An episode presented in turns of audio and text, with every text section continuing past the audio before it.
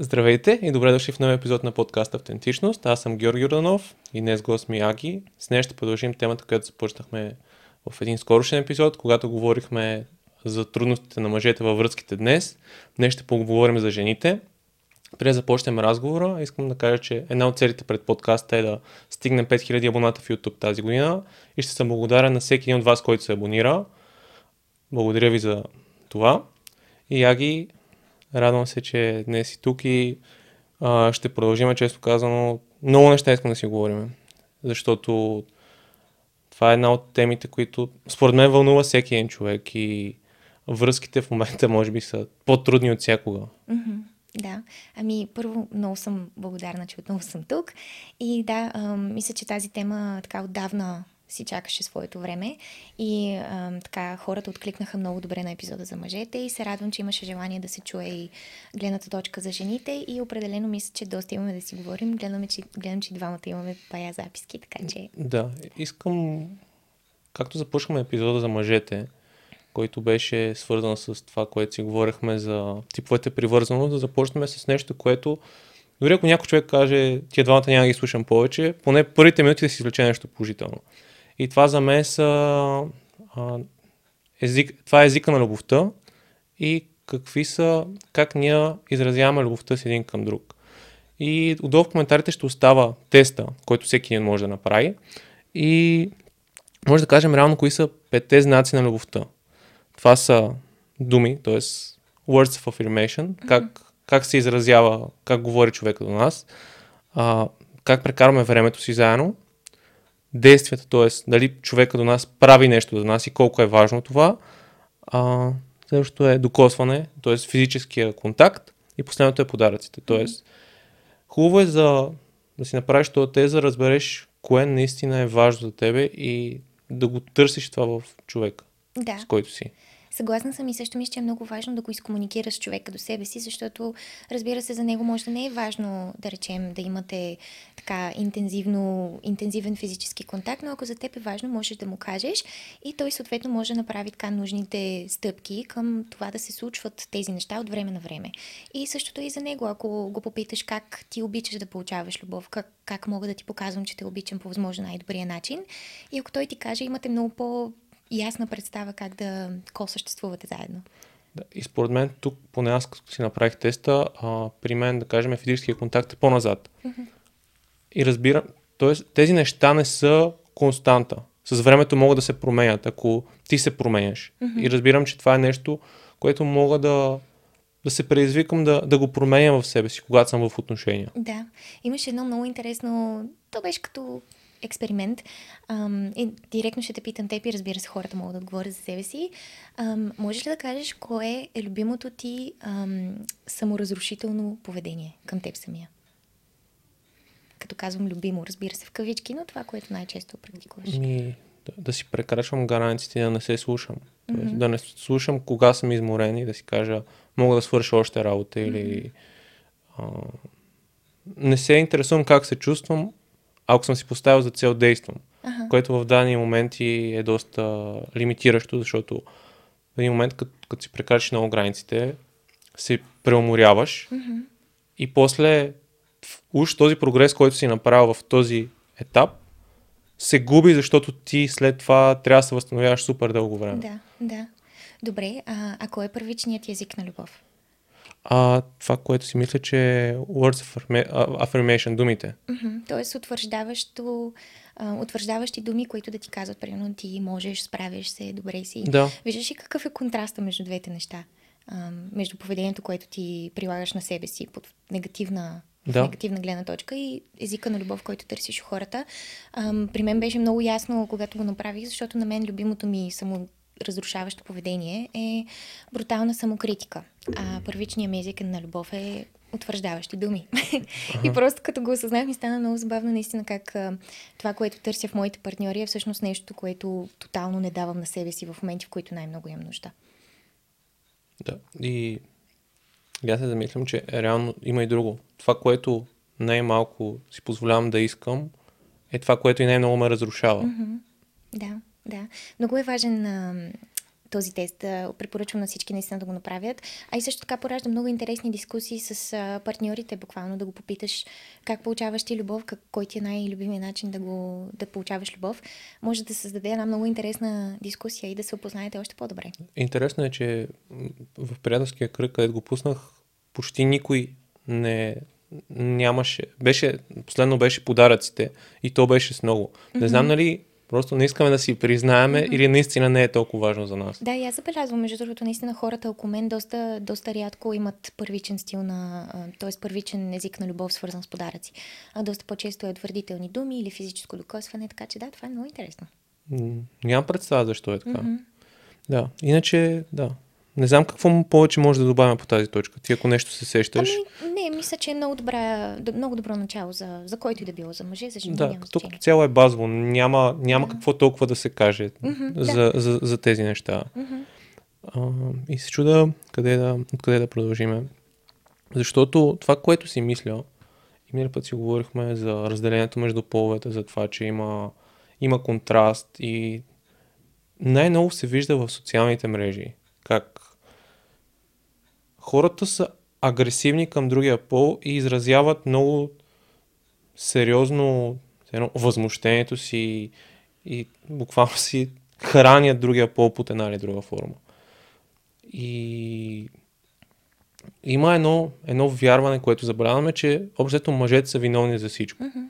Което се, не знам дали е от по-модерния феминизъм ли идва, от, откъде идва, но това мен лично като мъж в един момент ти се опитваш да работиш върху себе си, опитваш да се развиваш, да се развиваш, опитваш да си нормален, да си, да си нормален в отношенията с човека до теб и получаваш това, че все едно всички са лоши. Mm-hmm. Както, разбира се, това говорихме в миналия епизод за жените. Да. Което за мен е супер, супер отблъскващо. И може да те накара да да се разочароваш и да се откажеш от взаимоотношения. Да. Да, абсолютно си прав и а, разбира се, това го има и от двете страни. Прав си, че миналия път обсъдихме как стоят нещата при, при жените и така нататък. А, и да, това определено го има, зависи и също така много къде се вглеждаш. Аз, а, така, ти знаеш как съм започнала да се занимавам с тези неща. В началото се занимавах и работех е, само с мъже. Бях така наречения дейтинг коуч за мъже. И беше много интересно, защото буквално успях да проведа, да проведа така наистина стотици, ако не хиляди разговори с мъже, в които те да ми споделят нали, какво търсят в една жена, какви са главните им проблеми, нали, предизвикателства, които искат да превъзмогнат и така нататък. И това беше много полезен опит, защото ам, ме научи да разговарям на мъжки език, но проблема беше, че ме научи да разговарям на мъжки език и така доста малко или много загубих директната си връзка с жените, което след това доведе до проблем, защото в момента, в който започнах да, така, да протягам ръка към а, жените и да се опитвам да разговарям за нашите проблеми, за това, което ние бихме искали да променим, срещнах много странна реакция. А, някакси на много, на много жени не им харесва, че трябва да променят нещо в себе си.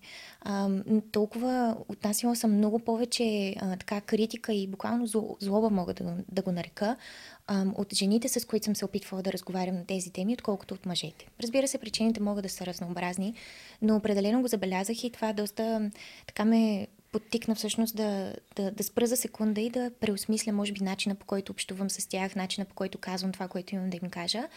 И така с времето а, нещата се получиха. Успях да намеря аудиторията от жени, които да намират а, себе си в моите думи и да успяваме да си взаимодействаме позитивно.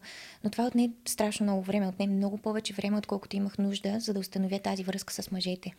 И, и да, наистина имаме а, проблем жените, че буквално не си признаваме, че имаме върху какво да работим и доста по-често просто насочваме пръста към някой друг, обикновено мъжете, те са ни така любимата, любимата изкупителна жертва.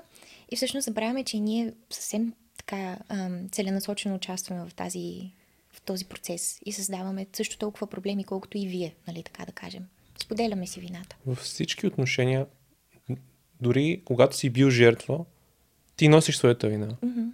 И когато поемеш отговорността за своето поведение, това е първата стъпка изобщо да мога да промениш отношенията, които ще участваш в бъдеще. Да. Защото си казваш, добре, дори този човек да е проявял физическо, емоционално, психическо насилие върху мен, аз съм го допуснал. Мгм. Тоест, аз има какво да работя върху себе си, за да поставям граници, за да се отстоявам по-добре. Не, не цял живот да живееш в ролята на жертвата, защото не харесвам този образ. Мгм. И според мен нещо, което друго от мъжка гледна точка го виждам и социалните мрежи го усилват. Да кажем един експеримент, който направи Георги Шишков, който беше първо, това, това със сигурност всеки от нас го е виждал в социалните мрежи, как, кажем, а, една жена пуска, пу- да кажем в TikTok, в Instagram или, или където и да е, че какво правим с мъжете, които са под 1,80 м, а, не, не им се обаждаме или нещо. Пребах смешката, но какво? В смисъл, да, но става дума, че, нали, не че се дискриминира, просто се показва едно такова арогантно отношение към, към другия пол. И когато той направи нещо подобно, да кажем, какво правим с жените, които са, под, а, които са над 60-70 кг, не им звъниме. Абсолютно същата, т.е. за другия пол, него го изтриха и него го канцелираха. И това, което забелязваме, че социалните мрежи позволяват такова поведение от жените, но когато мъж го прави, директно го канцелират. Мгм. Което аз не харесвам и, и двете страни на тази монета. Тоест, всеки един от нас има предпочитания и може да си ги запази за себе си, няма нужда да е арогантен в социалните мрежи, Мгм. но когато забраняваш едното, служи същия стандарт и върху другото. Не бъди лицемерен в това. Мгм. И социалните мрежи го позволяват това. Да. Съгласна съм. Аз така сме си говорили преди, че а, за мен социалните мрежи не са подходящата арена за взаимодействие между мъжете и жените, защото главното оръжие, да го наречем, което а, мъжете имате, е да се доминирате, нали, понякога и физически, когато ситуацията го изисква и нали, когато някой прекрачва границите ви отвъд вашите предупреждения и вашите, вашето цивилизовано поведение, ам, вие може да откликнете с физическа доминантност и просто да намерите всъщност действително кой е с по-големите топки, да го наречем. Докато в социалните мрежи вие нямате тази възможност реално. В социалните мрежи малко или много играта я играят много повече жените с а, тяхната а, склонност да доминират хората чрез манипулиране, чрез а, токсичност, чрез а, сексуална доминация, ако искаш го наречи и така нататък. Тоест, а, вие сте принудени в социалните мрежи да играете играта така, както жените я играят. И според мен, е, не казвам, че ще загубите в никакъв случай, но сте принудени да правите нещо, което първо то не ви харесва. Ти сам казваш, че това е много такава една неприятна игра и за двете страни. А, и второ ви принуждава да излезете от собствената си енергия и собственото си аз, за да се паснете на токсичността, която виждате от другата страна. И, и конкретно било то за знаеш мнението ми за приложенията за запознанства, че там като цяло ам, не е просто... Извинявам се. В ам, приложенията за запознанства като цяло според мен не е място за, за повечето мъже, освен ако един мъж наистина не е в топ 2-3% на а, всичките мъже около себе си в обществото си. А, според мен просто повечето мъже там наистина си губят времето и си губят енергията. А, могат да инвестират това време и енергия в а, реален контакт, а, в, а, наживо и така нататък, отколкото наистина да си губят времето да просперират в а, една арена, която просто а, нямате преимущество. Жените имаме преимущество в социалните мрежи. Ам, така че да. Защото до голяма степен са визуални. Абсолютно да. Да, и като една жена няма да даде шанс на мъж в социалните мрежи. Мгм. Тоест, тя, тя не го познава и няма, няма да му се надори, освен ако, ако не изглежда супер добре или Да. не я впечатли с нещо. Или дори според мен тук стратегията не е да се търси нещо дългосрочно, а просто секс. Да. Не, много е трудно, разбира се, може да, може да се получи. Познавам хора в дългосрочни отношения, които са запознали в Tinder, в Bumble, не знам си къде. Случва се тук, там разбира се, но а, шансът като цяло не е особено висок. И, Да, ние а, генерализираме. Тоест Да. даваме общата, общата картина как, как се... Може да има изключения, но Да. Е рядкост. Да. И, и наистина и, и социалните мрежи, и приложенията за запознанства са наистина изцяло базирани върху визията. Ам, и, и тук има един много интересен елемент, че като цяло няма човек на тази земя, който да не може да оцени женската красота, просто женската естетика. А, бабите харесват красиви млади момичета, бебетата харесват красиви млади момичета. Въобще всички обичаме женската красота. Но има вече един елемент в социалните мрежи, който е как се използва тази красота. Аз, когато скролвам в TikTok, да речем, за така да се, да, да се разведря, изключително много се, не че се дразня, но в момента, в който видя някое много красиво момиче, което е супер съблечено или което очевидно се опитва да използва красотата си, за да си спечели популярност или да си спечели нещо друго, се старая максимално чрез бутоните, които са ми позволени, да дам сигнал на въпросния алгоритъм, че не искам да виждам повече от това. Ам, оценявам женската красота и се възхищавам, но не и когато тя се използва като оръжие срещу мъжете или срещу останалите хора като цяло. Това може да е много крайно, не на всеки ще му хареса, но аз така оперирам със себе си. Да, и тук пак се връщаме в една заешка дупка, която миналия път си говорихме, че реално и ние мъжете правим така, че да награждаваме това поведение. Тоест, когато, когато видим задник, лайкваме, алгоритъм казва, окей, mm-hmm. този задник ще го покаже на още хора. Да. И завъртаме колелото. Mm-hmm. И, и, Извинявам се. И това води след това до това, че разбира се, тази жена, получавайки толкова много внимание и валидация, позволявайки да я получи, защото тук го има елемента на аз отварям ли се към такъв тип поведение, тя, разбира се, развива една, може би, нереалистична самооценка, нереалистични стандарти за това, което иска от мъжете и от потенциалните си партньори, за което след това вие се ядосвате. Тоест, той е един постоянен токсичен кръг, който не спира да се върти. Да, по друг начин, как аз го разбирам, един мъж, който в този момент е над не. Тоест, mm-hmm. може да предложи много, mm-hmm. се свързва с жена, която може да предложи само секс. Да.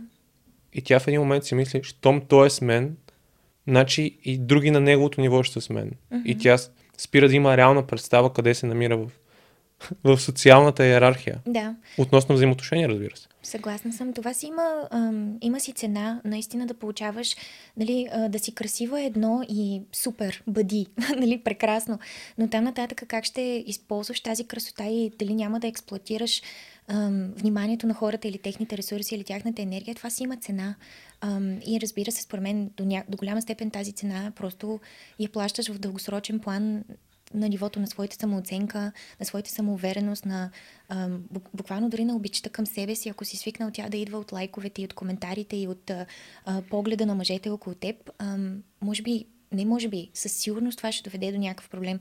И това го казвам като жена, която е имала моменти в живота си, в които съм ам, обръщала повече внимание на валидацията, която получавам от социалните мрежи и сравнявайки себе си тогава като лична самооценка и като виждане за себе си и себе си сега, когато не позволявам това взаимодействие, в момента се чувствам много по-здрава, много по-добре със себе си и ценя себе си много повече, отколкото в моментите, в които съм получавала най-много внимание.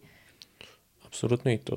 То според мен това е и аз сега го забелязвам покрай подкаста, когато следа как се развива и забелязвам как, когато се фокусирам върху това, нивото ми на тревожност направо гърми. Мисъл. Много, е, много, е, много по-високи нива са, отколкото, отколкото ако, ако не мисля за това. Абсолютно, да. И виждам го и в така доста, в доста момичета, нали, много красиви. Така, следвам тук там много красиви готини мацки в социалните мрежи. И те от време на време така се отварят за проблемите, които срещат на психическа основа. И, и доста често нямат обяснение за това. Всъщност обяснението до някъде, разбира се, можеш да го намериш точно в взаимодействието им с този виртуален свят.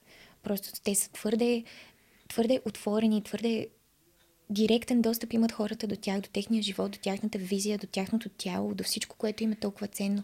И после се чудят защо имат много сериозни а, проблеми с психиката. Да, това се малко странична тема, но това съм го забелязал, че много, да кажем, големите влогари и в световен не знам, не, не е разисквана толкова темата в българския мащаб, но от един момент нататък те развиват доста депресивни състояния. Защото първо те търсят да търсят развитието на каналите си, да, да получат валидацията от хората. И второ, те споделят супер много от личния си живот, което за голям брой от хората е доста дискомфортно. Да, ние тук по някой в подкаста споделям лични неща, mm-hmm. но ги говоря. Не, хората не са с мен, когато mm-hmm. аз ги преживявам. Mm-hmm. И аз избирам кога да го правя. И не съм задължен да го правя. Mm-hmm. Което, което е доста, доста различно. И е опа... опасно е да, да, да показваш прекалено много от личния си живот, когато не си готов да го покажеш. Да, съгласна съм. Наскоро си пуснах един а, епизод на, на Питърсън с една дама, забравих името, а, и всъщност говориха за това, че а, чисто статистически в а, много повече чисто статистически хората с нарцистични черти а, преобладават в социалните мрежи. Не знам как са го измерили това, но явно са успяли по някакъв начин. Тоест е много вероятно ти споделяйки живота си и отваряйки сърцето си пред една много голяма виртуална група, ам, шанса огромна част от нея да е пълна с нарцистични хора, които всъщност експлуатират твоята енергия, е много висок. И после тези хора всъщност могат директно да взаимодействат с теб, било то чрез някакъв а, злобен коментар, чрез а, по някакъв негативен начин тези хора могат буквално да, да вземат най-ценното ти, най- буквално могат да вземат сърцето ти и да го направят на пух и прах. И ти да се чудиш после защо се чувстваш така. И затова наистина мисля и миналия път го казах, че е много важно не само за жените като цяло, за хората, но ам, жените просто да спират, да слагат една много ясна бариера между себе си и всички останали в социалните мрежи. По някакъв начин. Според мен е много важно на, на колко години се случва това. Mm-hmm. Защото да кажем, аз, нали, ние имаме някакво влияние, някакво място в социалните мрежи, но вече сме на 23, 24, 25 години. Преди това сме поработили върху себе си mm-hmm. и знаеме кое, коя ни е силна страна, коя ни е слаба страна. Обаче ако си на 14-15, гърмиш в TikTok, имаш 100, 200, 300 хиляди последователя, ти си мислиш, че живота ти винаги ще е така. Mm-hmm. И ти слагаш стандартите там. И в един момент защото обикновено ти, ако се не тренираш, няма какво толкова да предложиш, освен ако не си гениално талантлив в дадена област. Mm-hmm. И хората в един момент ще им писна от теб. Да. Ако, ако не се развиваш и не прогресираш и не даваш нещо уникално. Да, абсолютно. И а, мен лично мисълта в един, в един момент осъзнах, да речем, че а, хикс на брой хора имат директен достъп до моите мисли, до моите емоции, до най-хубавите или най-лошите моменти в живота ми, нали, посредством социалните мрежи. Това толкова много ме стресна, защото аз реално, аз по принцип съм сравнително недоверчива. А, дали е продукт на разни травми, опити и така нататък, но съм доста недоверчива. И това да отключа себе си за толкова много хора, голяма част от които не познавам и просто им нямам никакво доверие, това толкова много ме стресна, че буквално а, намалих толкова драстично хората, които следвам и хората, които ме следват и продължавам да ги сортирам постоянно. Буквално, може би е така, всеки месец прекарвам време да махна хора, с които не взаимодействам и се задавам въпроса, нали, какво прави този човек в най-личното ми пространство. И за мен това е някаква форма на хигиена на отношенията, хигиена на присъствието ми. И, и ми дава една, едно спокойствие, че аз не, всъщност не се отварям за всеки. Да, и доколко, доколко от живота си споделяш в социалните мрежи. Mm-hmm. Това, е, да. това, е, това е друг елемент. Едно от нещата, които пак от мъжка гледна точка, което според мен кара мъжете да се чувстват зле от отношенията, това сме си говорили извън подкаста, а моментите, в които мъж се опита да апрочне, да се свържи с жена и получава доста неприятен отказ. Mm-hmm. Получава отказ, който е ти не съществуваш буквално. И това се замислих, това сме си оговорили с приятели, но а, Дин Фрейзър, един от българските ютубъри, който човек, той има статут, говори добре, изглежда добре. И той отива в заведение и жените просто го режат. Mm-hmm. Дори, дори не си правят труда да малко да направят контакт с него. Което е, което е супер странно. Не знам от женска гледна точка според теб защо това се случва. Защото има прекалено много мъже, които го правят. Кое, кое отключва това поведение? Ами, забелязвала съм го това наистина и доста, ам, доста ми е правило впечатление и според мен се дължи до голяма степен наистина на това пренасищане с внимание, за което говорим. Минал, миналия път обсъдихме как жените също имат своите системи за сортиране на тези потенциални партньори, ги наречи, и колкото повече ги заливат мъжете с внимание и желание, толкова повече по-бързо жената трябва да задейства тази система, за да а, сортира и да остави това, което наистина е за нея. Но а, има го и елемента на а, липсата на уважение като цяло към това човешко същество, което а, седи срещу тази жена, а, което вече е много различен проблем според мен. Може би е въпрос на аз до, ня... до голяма степен го определям като а, липса просто на зрялост. Тази жена не си е дала сметка, че всеки човек, който се изпречи на пътя и а, по някаква форма, не по някаква форма, той задължително е ценен, а, че а, заслужава да бъде уважаван, заслужава да му се обърне просто внимание като на човешко същество. И там нататък вече, ако той не може да й даде това, от което тя има нужда, тя поне може да благодари за това, че той се е изпречил на пътя и, и е поискал да й даде нещо. Тя може да го отхвърли, но по един наистина уважителен и нежен, нежен начин, без да разрушава неговото съществуване. И тук говорим, ако мъже показва уважение в първия момент. Да. Ако, ако, ако е пратил просто дикпик, не е окей. Да. Okay. да, да, да, разбира се, да. Това, тук мисля, че говорим нали, за по-така нормалните, нормалните, нормалния контекст. А на мен ми се случи, това беше преди доста време, аз бях в а, сериозна връзка тогава и бях излязла с а, приятелки на, а, на заведение.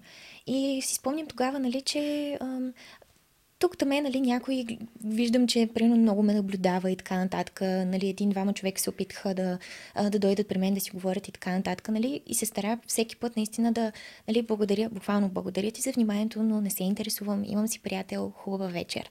И си спомням даже а, едното момче, което дойде при мен, той беше, даже мисля, че беше по-малък от мен, сигурно беше на 20 години. Um, и той толкова много се притесни от това да ме заговори. Аз просто видях, че малко така притреперваше, нали, имаше видимо притеснение при него.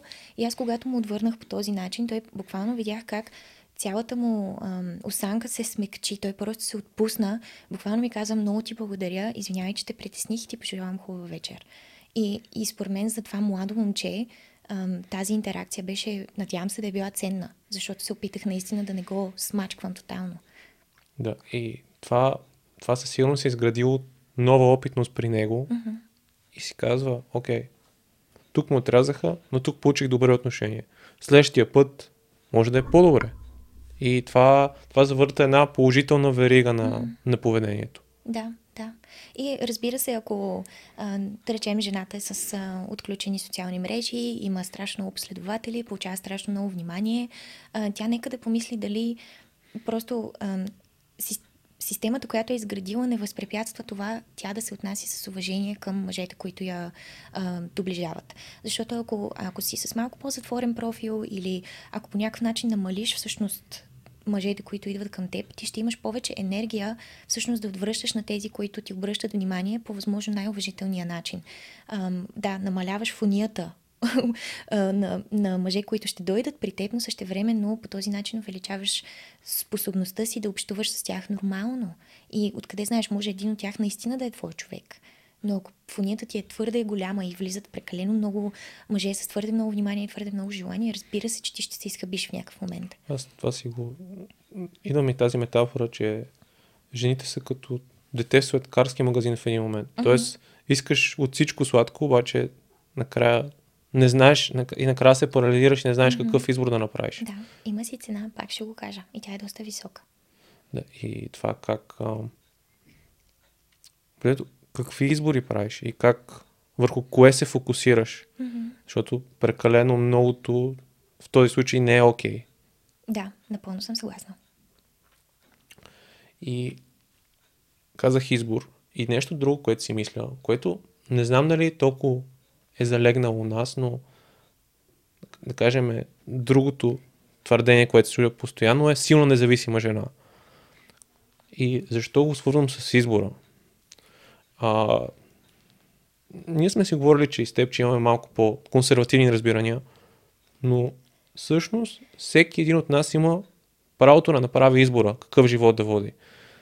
Дали иска да има семейство, дали иска да развива кариера, дали иска да развива бизнес – всеки е абсолютно свободен да, да направи избора си.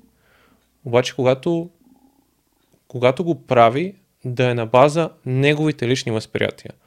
Нито аз, нито ти може да. И хората, които ни слушат, защото забелязвам понякога, че хората, когато се говори в интернет, малко нещата се приемат като чиста монета. И хората си казват, той каза това, значи е така. Не, реално ние, ние предоставяме информация, която всеки може да си пречупи през неговата си призма и да направи своя избор за живота. Защото, да, някой, някоя жена наистина може да, да има мисия в живота. И тази мисия е да създаде нещо велико. Окей. Най-вероятно в този случай семейството и ще страда. Да, Тя може да е много добра и да направи баланса, но това е много трудно. Тоест, да направиш съзнателния избор, кое, кое наистина е важно за теб. И това никой, не, никой освен теб самия не може да ти, да ти каже. Да. Да, да имаш това саморъководство, да решиш ти какво искаш да правиш с живота си, идва с идеята, че щом ти си направил този избор, вероятно трябва да си удовлетворен от него. Ако не си, имаш правото и отново свободата да направиш друг избор и да промениш ситуацията си. И това, което забелязвам при точно така много силните и независими жени, доста често, не винаги, но доста често, ам, говорейки с тях, ти виждаш, че те самите са неудовлетворени от собствения избор, който са направили. Ам, те са изключително ам, недоверчиви, да речем, към, към мъжете, изключително а, затворени и неприветливи към други жени, което е а, за мен лично е индикация, че а, тази жена не е наистина удовлетворена със собствения си избор. Защото тя, ако беше, тя действително просто щеше да прави нещата, които иска да прави, да преследва своите цели и да намира щастието там но доста често това не е така. И за мен наистина силната и независима жена е образ на една еволюционна адаптация, която просто се е създала, за да може да пасне на текущите ни условия, т.е. контекста на нашето време и на нашата съвременна култура. И като еволюционна адаптация ние, разбира се, не знаем тя до какво ще доведе. Тя, все, тя просто се развива пред очите ни. Но за жалост, доста често виждам силни независими жени, които страдат от много, много сериозни проблеми, било то психически, често и физически, страдат от самота, макар че не си го признават. И, да. Самотата е много. Мислиш си, че когато постигаш нещата, се чувстваш много добре, но после, когато си сам, не, не се чувстваш, изобщо не се чувстваш добре. И това, което си мисля за времето, в което живеем и точно преди да дойдеш почетох малко от книгата на, на Мадлена Магафари и в момента сме в етап, който кажем, така си, така си го обяснявам, аз си го пречупвам. Да кажем, ако се замислиме кога почва да се заражда феминизма като движение, миналия век, около 20-30 години. Началото е след Първата световна война. Това е една от главните, най-голямата разруха, което сме, една от двете най-големи разрухи, които човечеството е направило до момента. Това е първия, това е един от пиковете на мъжката енергия. Нали? Тук ще излезем от ролята на половете, ще, като, като енергия, като концепция. Да буквално да се фокусира върху дадена цел и да изобщо да не мислиш за последствията. Разрушаваме се. И в този момент почва да се заражда другата интерпретация на нещата. Идва Втората световна война и ние вече сме, тотално сме излезли извън контрол – и тогава, се, ако се замислиш, почва, почва да се появява постмодернизма, почва вече феминизма да набира изключително сериозни измерения. И ако се мислиме 60, 70, 80 години, 60-70 години по-късно, ние живеем в тази, в тази ера. И той е като едно махало. Достигнали сме единия, единия етап и сега отиваме в другата посока. И според мен това, което си в момента са доста интензивните процеси и ни е трудно да се адаптираме към тях. И е нужно да има, да виждаме и двете гледни точки и да знаем защо се намираме в това пространство. Mm-hmm. Да, напълно съм съгласна и това, което казваш е а, така много се радвам, че го повдигаш под въпрос. А, за мен, аз знаеш, че съм казвала, че сме бедни за феминизъм тук. това, да, абсолютно. сме си говорили за това. Но като цяло, а, така, за мен е, когато една жена стои твърде дълго време в а, своята мъжка енергия, защото имаме и двете, а, това за мен е сигнал, че тя възприема някаква опасност за себе си. Тя, тази опасност може в физическия свят да не съществува, но тя да я възприема по този начин.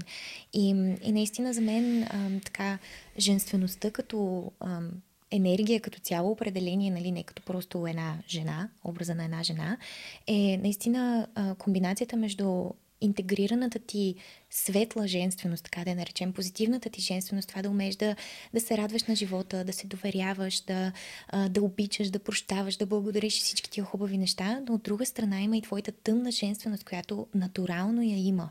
И всеки с такива енергии притежава и двете им страни. А тъмната енергия се изразява в това, че ти най-вероятно също имаш наченъци на някаква токсичност или на някаква манипулативност, имаш си своите недостатъци, своите негативни черти, неща върху които трябва да работиш. Ако ти единствено се фокусираш върху своята светла част и репресираш и не можеш да интегрираш а, негативните страни на твоя характер, ти се превръщаш просто в една наивна, вдетинена и доста често асексуална жена, която ам, не, не, не умее да поддържа здравословни отношения с мъже.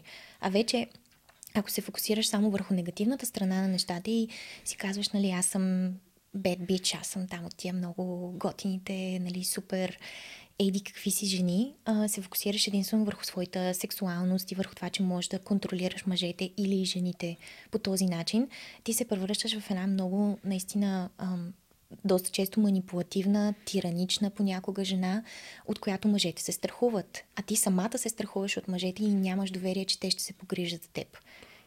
Тоест, за мен цялостната женственост е комбинация от тези две неща. Да знаеш как, могат, как можеш да си токсична, как можеш да си вредна и също времено да развиваш силните си, светлите си страни и да се стремиш да бъдеш най-доброто, което ти смяташ, че можеш да бъдеш.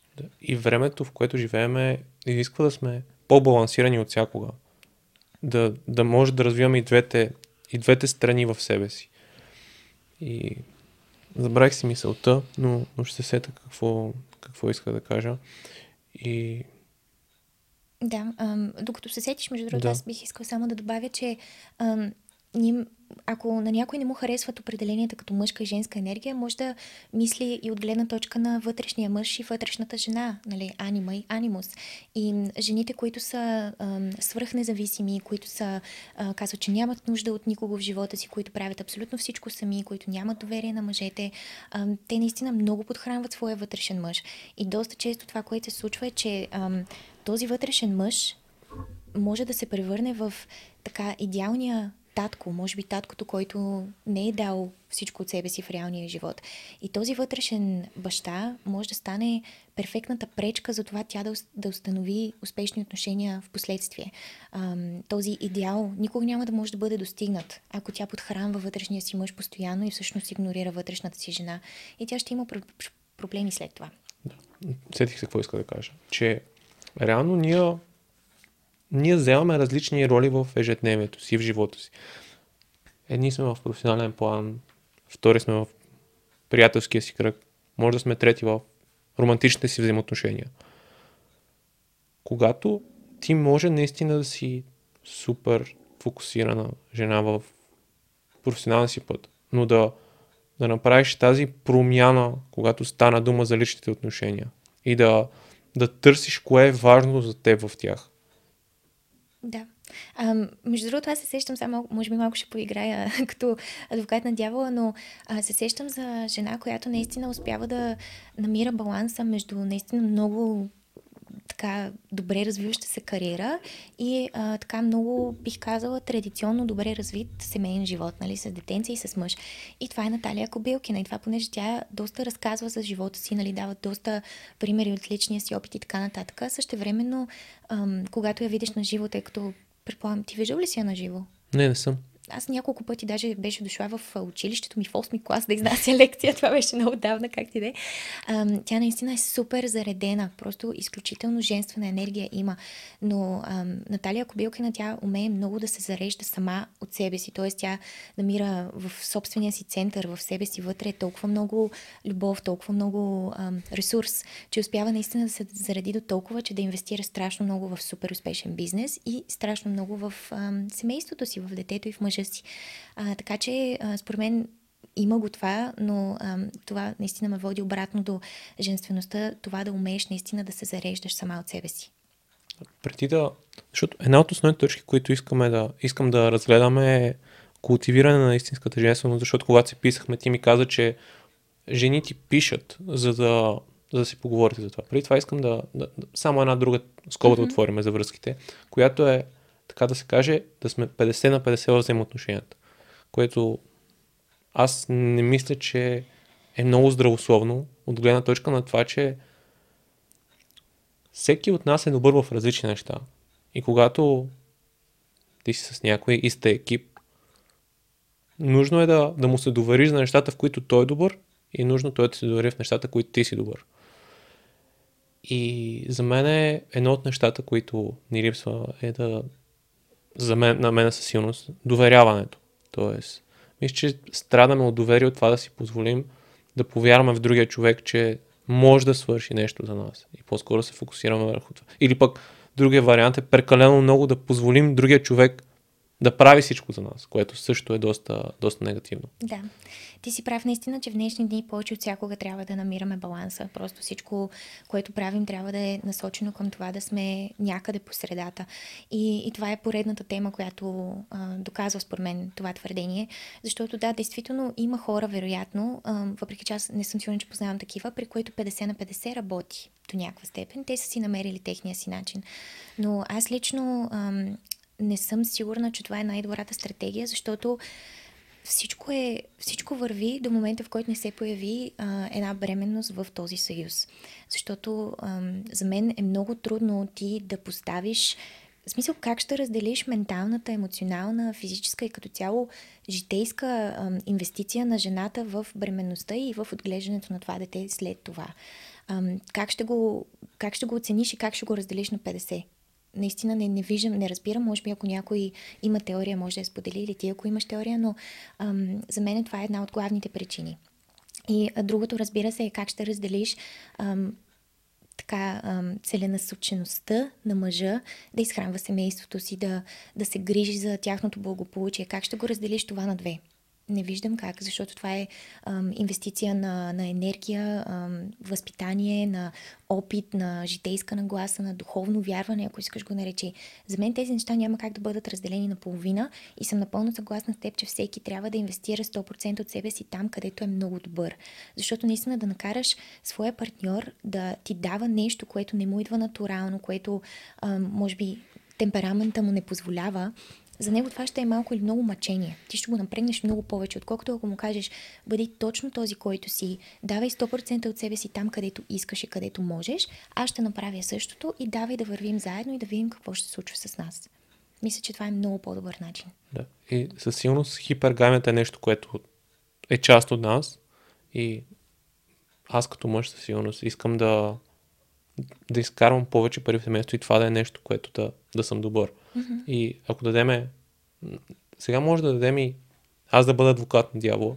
Това, което се вижда и, и вируса даде и пандемията е, че много мъже си останаха вкъщи и, и с хоум офис. Mm-hmm. И могат да бъдат много повече до жената и до детето си. Но според мен пак не е 50 на 50, защото за мен чисто биологично жената, първо детето е 9 месеца, Mm-hmm. майката. Има много по-стабилна биологична връзка. Първите годи, първата година и половина, две от развитието, за детето е много ценно да бъде повече, колкото се може повече време с майката. И това е факт. Няма, за мен това е, това е биология, не е нещо, което ние може да се изправим срещу него. Абсолютно, да. И ам, аз смятам, че в... А, затова казвам, че всичко с 50 на 50 е окей до момента, в който не се появи едно дете. Ам, просто това е една допълнителна вече единица към вашия съюз. Ам, и така, Любов Миронова, една дама, за която съм ти говорила, че изключително много харесвам, а, тя беше дала една много красива метафора за това как изглежда това взаимодействие, когато е наистина здравословно. И това е, че първите, мисля, че беше казала 7 или 12 години, но да кажем 7, за да не се изхвърляме, че първите 7 години ам, енергията на мъжа и жената изглежда последния начин. Майката е обгърнала просто детето, тя е насочила цялото си внимание към него, за да му дава абсолютно всичко, от което има нужда, а мъжът стои зад нея и просто като с един плащ я покрива, за да я предпази от света и да може тя да прави точно това, което се изисква от нея в тези 7 години. Той просто седи между нея и света и я защитава, подхранва я и се грижи за нея, за да може целият този съюз да съществува дългосрочно. И мисля, че това е един много, красив, много красиво описание за това как изглежда наистина тази здравословна динамика.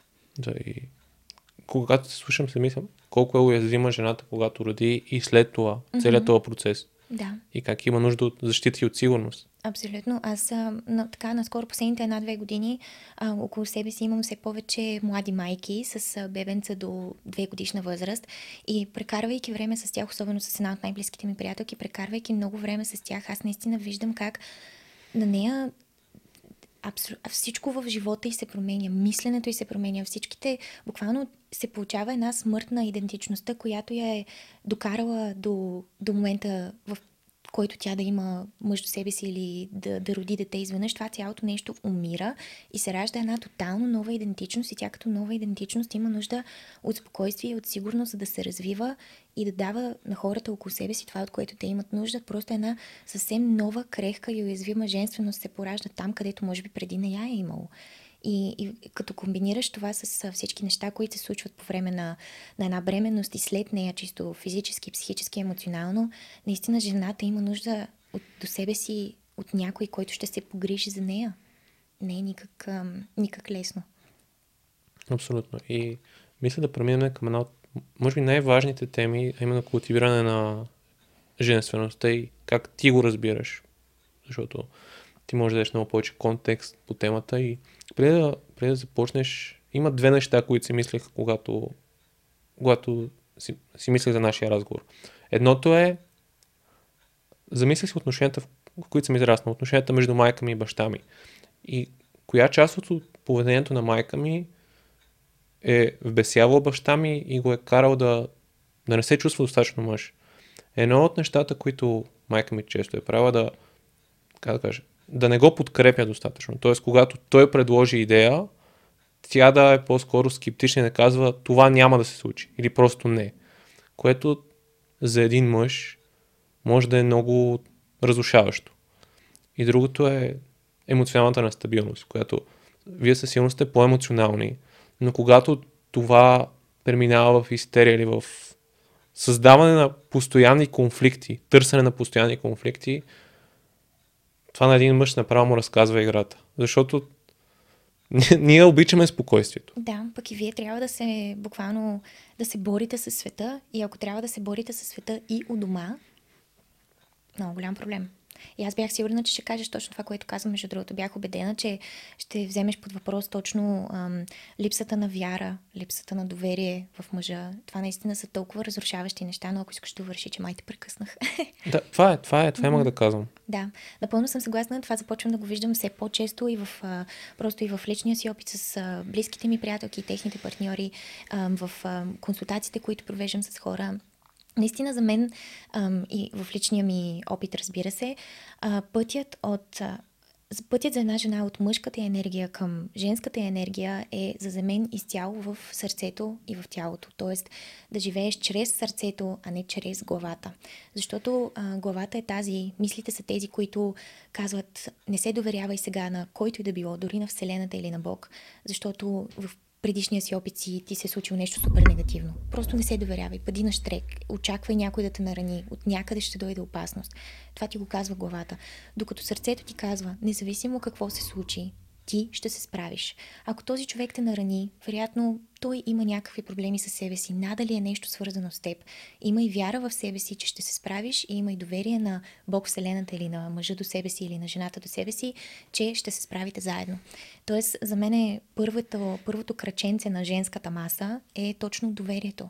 Да умееш да се доверяваш, че има достатъчно, на, на този свят има достатъчно добри хора, има достатъчно добри възможности, има достатъчно шансове да опитваш и да получаваш това, от което имаш нужда. Това е първото нещо. И действително при мен това, споменахте, че съм сравнително недоверчив човек. Това беше едно от първите неща, които трябваше да променя в себе си, за да придобия малко повече женственост. Да почна да се доверявам малко повече на хората около себе си и главно на мъжете. Да не ги гледам като просто едни същества, които са програмирани да ме наранят или нещо да ме, да ме експлуатират, да речем. А, това беше първото нещо. Второто нещо е приемане. И тук нали, говорим за приемане на себе си, да умееш наистина отново с позитивните и с негативните си черти ти да приемеш коя си, защо си тук, какви са твоите качества, какво можеш да предложиш, какво искаш. И оттам нататък да умееш да прилагаш това върху абсолютно всеки човек в своя живот. Да виждаш своето семейство като такова каквото е, не такова каквото си искала то да бъде. Да приемаш мъжа до себе си като мъжа, който ти си избрала целенасочено за твой партньор, а не за някой, който просто е така е паднал в живота ти, ти си просто жертва на това обстоятелство. Ако ти си избрала този мъж, гордей се със своя избор, приеми го такъв какъвто е и подсилвай неговите силни страни и разбира се, вие ще се нагаждате във времето, вашите сблъсъци ще ви така, ще изпилват острото, и може би в някакъв момент вие наистина ще сте в абсолютна хармония един с друг. Но това става с търпение и става с приемане. Не става с мрънкане, не става с зверска критика, не става с злоба, не става с отхвърляне. Ако този човек просто не ти харесва и не е твой човек, ти си напълно свободна да вземеш избора да го замениш с друг или просто да си тръгнеш от този съюз. Но той не е виновен. Ти трябва да прецениш кое е за теб. Да. Има ли логика това, което говоря в момента? Абсолютно. И това, което си мисля е за изграждането при една жена на тези, тази женственост. Каква роля взема майката и каква роля взема бащата, според теб? О, да, това е много добър въпрос. Ами, като цяло, ам, опитвам се да, да преценя дали да говоря от личния си опит или спрямо чиста теория. Но ам, мисля, че така, доста, доста по-често, отколкото ни се иска, ам, имаме нефункционални примери на мъжко-женско взаимодействие. Ам, в моето семейство до някъде също е така, въпреки че съм споменавала, че родителите ми, слава богу, все още са заедно, ам, нали, женени са, отгледали са две деца, имат хубав дом, нали, успяли са да превъзмогнат какви ли не обстоятелства заедно, но въпреки това виждам, ам, поне по моите разбирания, не перфектната динамика между мъжкото и женското при тях.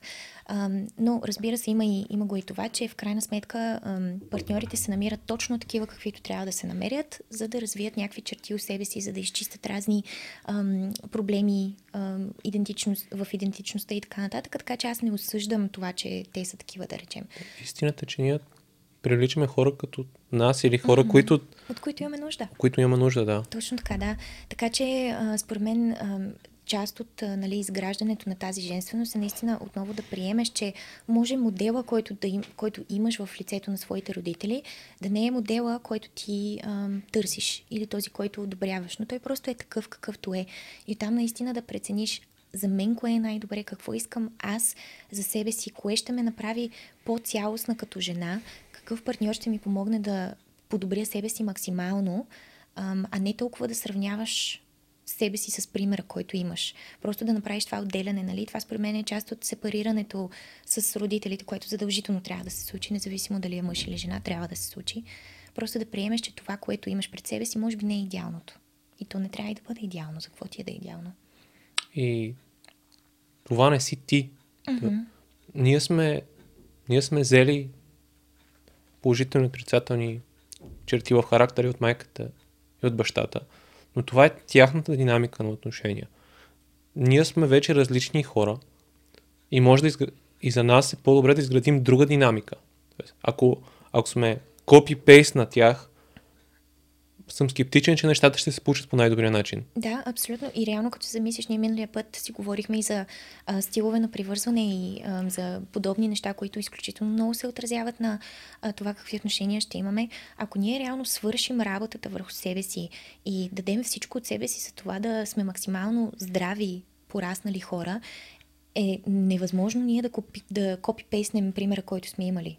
Тоест, ние ако променим всичките, всичките тези а, неща, които са се случили по пътя ни до това да сме тук и сега, е много вероятно да имаме нужда от изцяло нов модел, от изцяло нови обстоятелства, нов контекст, в който да се развиваме. Ако просто копираме обстоятелствата, в които нашите се намират, това означава, че ние сме взели техния стил на привързване, абсолютно нищо не сме променили и просто продължаваме техния начин на живот, което са за някой човек може да го устройва, но какви, да се върнем на женската, а, да, на женствеността.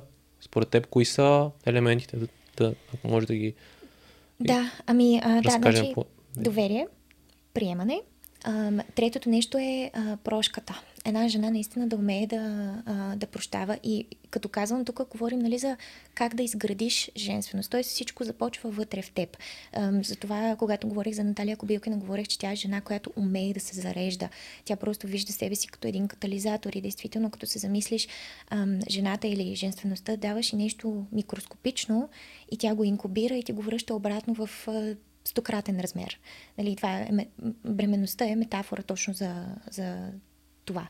А, така че а, една жена започва с да, прос, да прости на себе си, примерно да прости, че а, а, понякога е постъпвала спрямо себе си по начини, по които не е трябвало, че се е поставила в, в отношения, които са и вредяли или че е постъпвала зле с хората, че не е знаела повече, че не е можела повече. Просто да приеме, че в, в моментите на своето развитие тя е разполагала с точно толкова, отколкото е имала нужда за този момент. И че е един продукт на постоянно развитие. И оттам нататък вече да приложи това и към хората около себе си. Да се опитва да прощава на хората техните грешки, да ги наречем, защото наистина доста често хората ам, правят точно това, което искат, не за да ни наранят, а просто защото смятат за тях, че това е най-добре, че ам, от това имат нужда в конкретния момент. И ако, ако ни наранят, да, ние можем да се оттеглим, можем да кажем на човека, ти ме нарани и това не ми хареса, но това да не му простиш слага бремето върху твоите рамене, т.е. една тежест, която ти ще носиш. Човека може целият живот да си го изживее абсолютно безпроблемно, ти никога да не си му простил и ти да си този, който ще страда.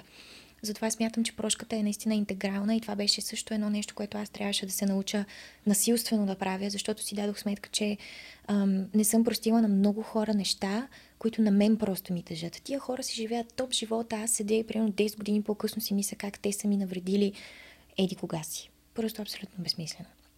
И последното нещо е ам, благодарност жената да умее да благодари както на себе си за това, че примерно си полага усилията за това да е здрава психически и физически, да си благодари, че си дава шанс да опитва нови неща и да сгреши в тях, да си благодари за това, че че има качества да се развива. И оттам нататък да го прилага и върху другите хора, да им благодари за абсолютно всичко, което носят в живота и дори понякога и за лошото, защото по някакъв начин той помага а, да се развива, да се променя, да върви напред, а вече нали, за хубавото да умее наистина да го наистина да каже, вау, толкова съм ти благодарен, че ми даваш това парченце от себе си, каквото и да е то.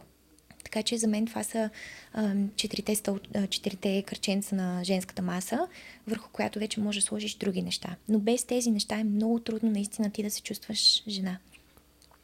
Слушам те и нещото, което си мисля е, че във всички тези елементи да се изградат е нужно време. Mm-hmm. И друго нещо, което когато си писахме ти спомена и за базовите страхове, които са за самотата и за изоставянето. И се замислям как тия две неща са в противовес. Защото те ти трябва, понякога ти трябва време да си сам, за да разбереш през какво минаваш. Защото ако прекратиш една връзка и след една седмица влезеш в друга връзка, шанса да е същата е грандиозен. Да. Как като жена се справяш с този страх от самотата? Ами, е, това е много интересно, между другото, и много съм разсъждавала върху темата и много съм разговаряла с, и с мои приятелки и с други жени, че много по-често срещам и слушам за жени, които се страхуват от това да бъдат изоставени, отколкото мъже. Много по-често при мъжете чувам за страх от отхвърляне, докато при жените чувам за обсесивен страх от изоставяне и самота. Ти забелязва ли си нещо подобно?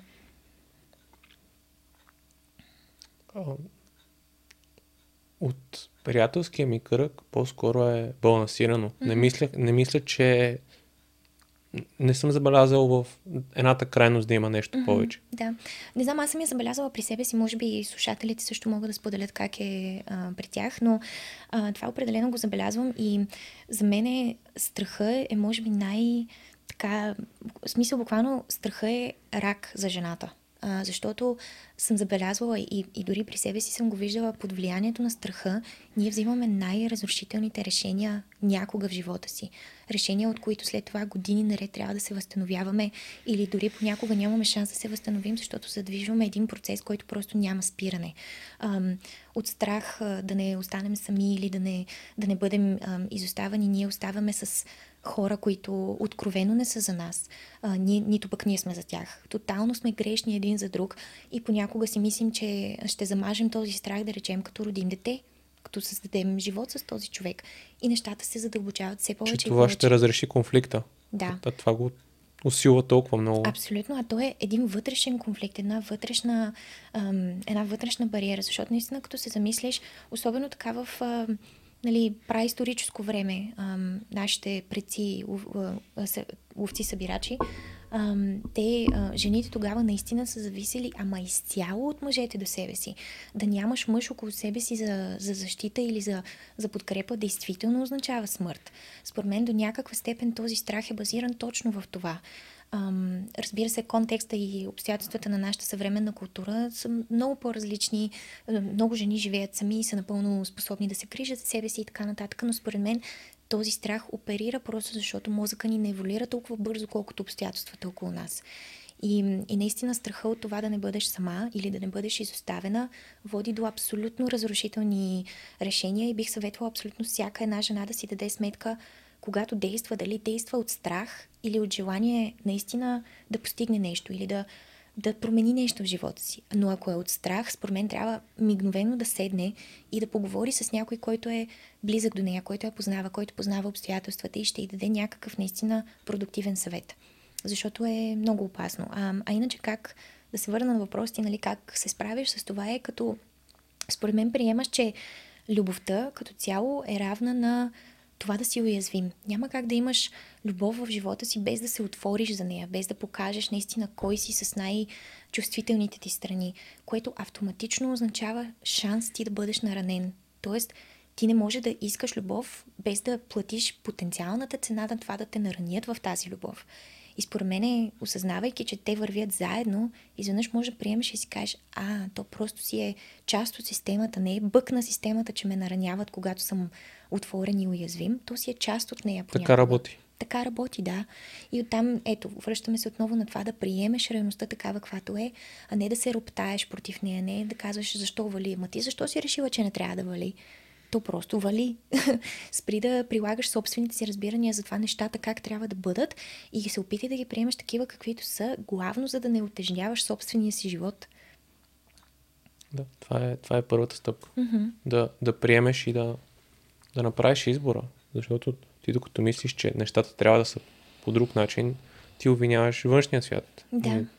А, мисля, че като цяло това е, нали, страха е главния така блокаж на тази женска енергия, защото а, нали, женската енергия, отново казваме, през сърцето, през тялото, през отвореното а, доверие към, а, към света, към хората, към приемането и така нататък. И според мен друг блокаж е а, болката, нали, разбира се, негативния опит. А, жена, която е била наранена много пъти, доста често се затваря в едни такива защитни слоеве, доста често много мъжествени слоеве, за да се пази и за да оцелява. А, тук, ако тя стигне до този извод, може да прецени дали по този начин иска да продължи да живее или просто това и отнема от жизнената енергия. И ако и отнема от жизнената енергия, първата стъпка е да си прости, че е оперирала по този начин, защото от това имала нужда в този момент. от там нататък липса на здрави жени, според мен е огромен блокаж за, за една жена. За мен една жена, която не разполага с поне една приятелка, е много голям сигнал, че нещо не е наред. Ти искаш да поговорим за женското приятелство. Да, ще, ще стигна до там, но да, това е много важно наистина да имаш здрави жени около себе си. просто смея да твърдя, че в моментите, в които съм била най- наистина не окей със себе си, меко казано, съм оцеляла единствено и само защото съм имала някоя здрава жена до мен, която буквално да ме издърпа обратно на повърхността. Не мисля, че е нещо друго. Просто в тези моменти аз не съм имала ресурса да се справя сама и слава Богу, че съм имала жена до себе си. Оттам нататък липсата на женски практики, просто да правиш нещата, дейностите, които водят до това ти да се чувстваш жена. А, мисля, че сме говорили за тях преди, но това са неща като буквално контакт с природата, контакт с малки деца, а, всякаква творческа дейност. Може да е, ако ти харесва да готвиш, готви. Ако ти харесва да пееш, пей. Рисувай, танцувай, просто зареждай се по някакъв начин с тази творческа енергия, защото това е енергията на женствеността. И последното и много важно нещо са проблеми с майката. А, наистина, ако една жена, като цяло един човек, ако има проблеми с майка си, нали, лоша работа, но една жена, ако има проблеми с майка си, това ще създаде много сериозни проблеми за, ам, за живота и за това дали ще дойде партньор при нея, дали ще има ам, финансова независимост, ако това търси и така нататък. Така че да, ам, за мен една жена, за да бъде максимално женствена, трябва да се научи да да изисква от Вселената, така да го кажем, по възможно най-правилния начин. И като казвам изисква, Имам предвид, че когато аз искам нещо, Аз трябва да вярвам, че него го има някъде и че имам пространството, че аз съм контейнера, в, кое, в който то да дойде при мен. Тоест, искам за мен е равно на вярвам. И една жена, която не умее да иска, не умее да каже, на, примерно на мъжа си, искам да прекараме след обеда заедно, защото ми е толкова приятно да бъда с теб, тя не вярва, че той ще й даде това не вярва, че той е на разположение за нея, не вярва, че той иска да прекарва времето си с нея. И това може да го виж в абсолютно всеки един аспект от живота си. Ако не умее в работата да си поиска повече, примерно да й вдигнат заплатата, защото вършиш супер много работа, тя не вярва, че те ще оценят нейната инвестиция на време и енергия. И затова трябва по-мъничко, по-мъничко жената да умее да иска. Примерно, искам повече красота в живота си. Еми супер, запали си една свещ, пусни си хубава музика, създай я около себе си и по този начин ще започваш да вярваш, че всичко, което искаш, го има някъде за теб. Начинът на живот, това е нещо. Mm-hmm. О, нали, лайфстайла, да. начинът по който си представяме ежедневието си. Защото според мен, тук пак ще се върна много често в този подкаст съм хейтър на социалните мрежи, но да кажем в момента един от моделите е Тейт. Нали?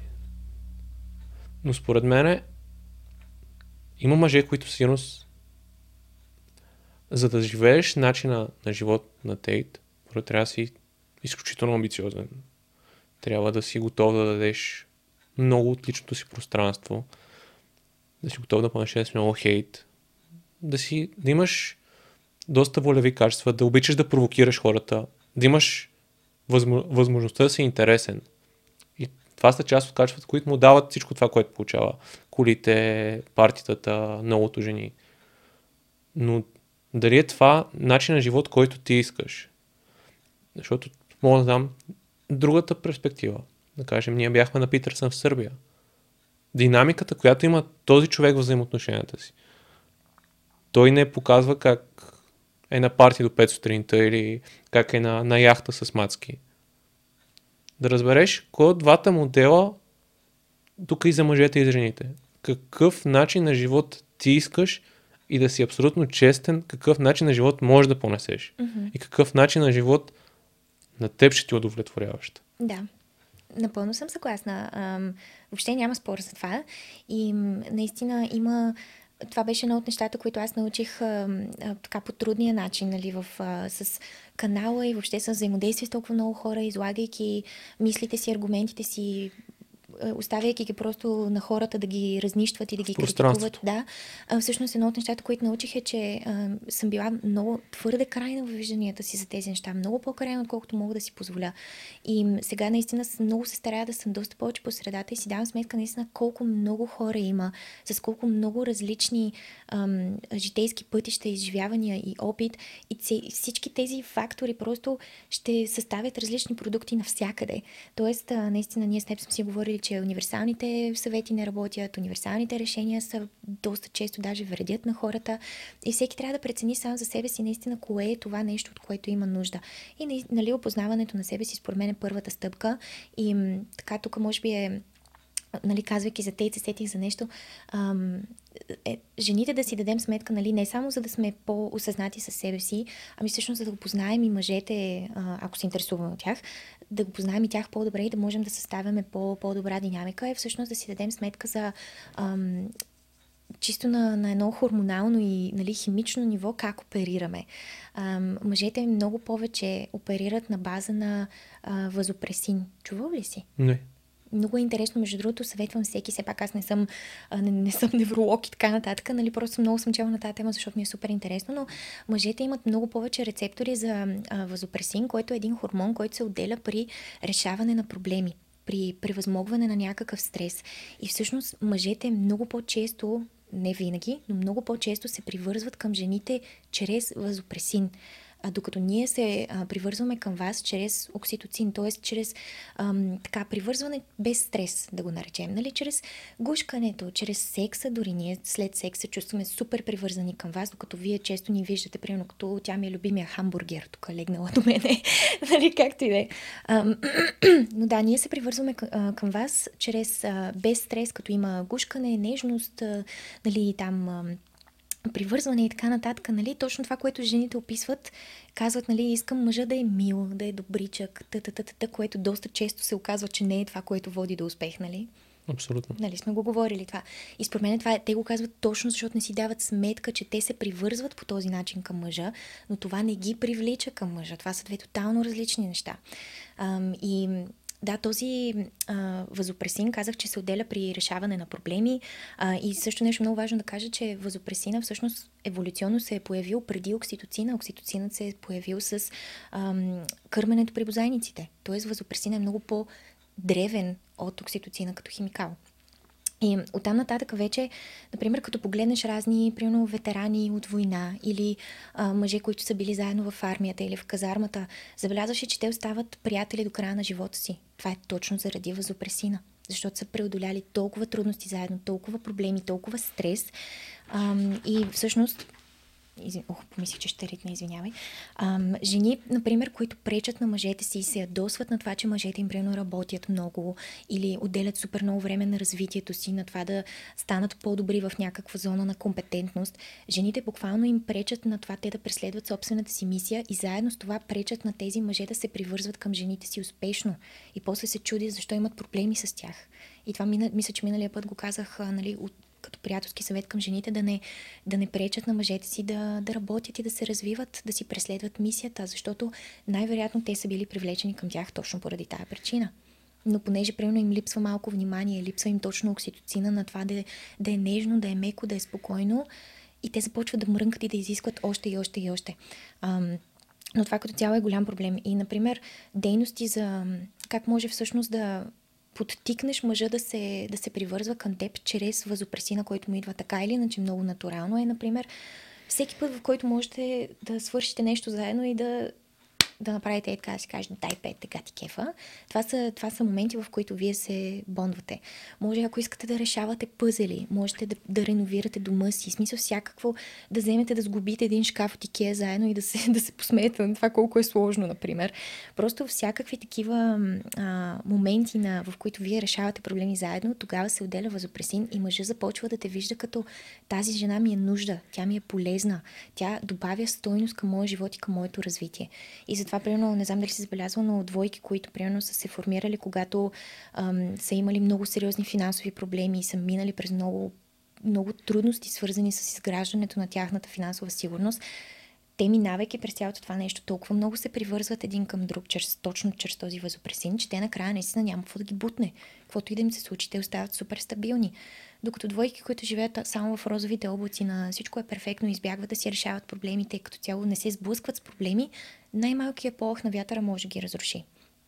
Така че, ам, да, само това исках да кажа за okay. Да, това, което е като цитат, който искам от книгата на Мадлене, през, дет, през детското у себе си жената се доверява и показва уязви, уязвимостта си, остава мъжа да се грижи за нея. Mm-hmm. То, реално, точно ти, ти това описа като процес.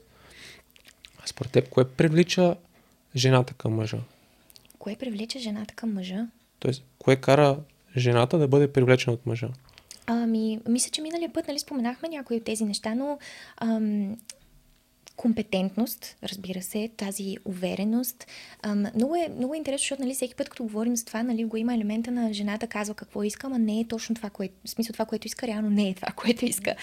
И ам, така, мисля, че е много, много, много интересен въпрос, защото, например, аз мога да ти отговоря за себе си мога да ти кажа, че искам а, а, моя мъж, когато е с мен и в моментите, в които трябва да бъдем уязвими и нежни един с друг, това да се случва. Но през останалото време аз искам той да е буквално кошмара на хората около себе си. Искам просто да умее да печели тяхното уважение, да, да води не с, като казвам кошмара, нали, може би а, така много по-агресивна дума избрах, но искам той да успее да печели уважение, да има авторитет над хората, те да го следват, искам да е лидер, искам да е способен, искам да умее да отстоява себе си, а, искам да, да, да прави това, което смята, че трябва да се направи в конкретната ситуация, за, за да постигне това, което иска да постигне, но когато е при мен и когато наистина имаме шансове за наистина близост и нежност, абсолютно лишена от всякакъв житейски контекст, свързан с решаване на проблеми, взимане на решения и така нататък,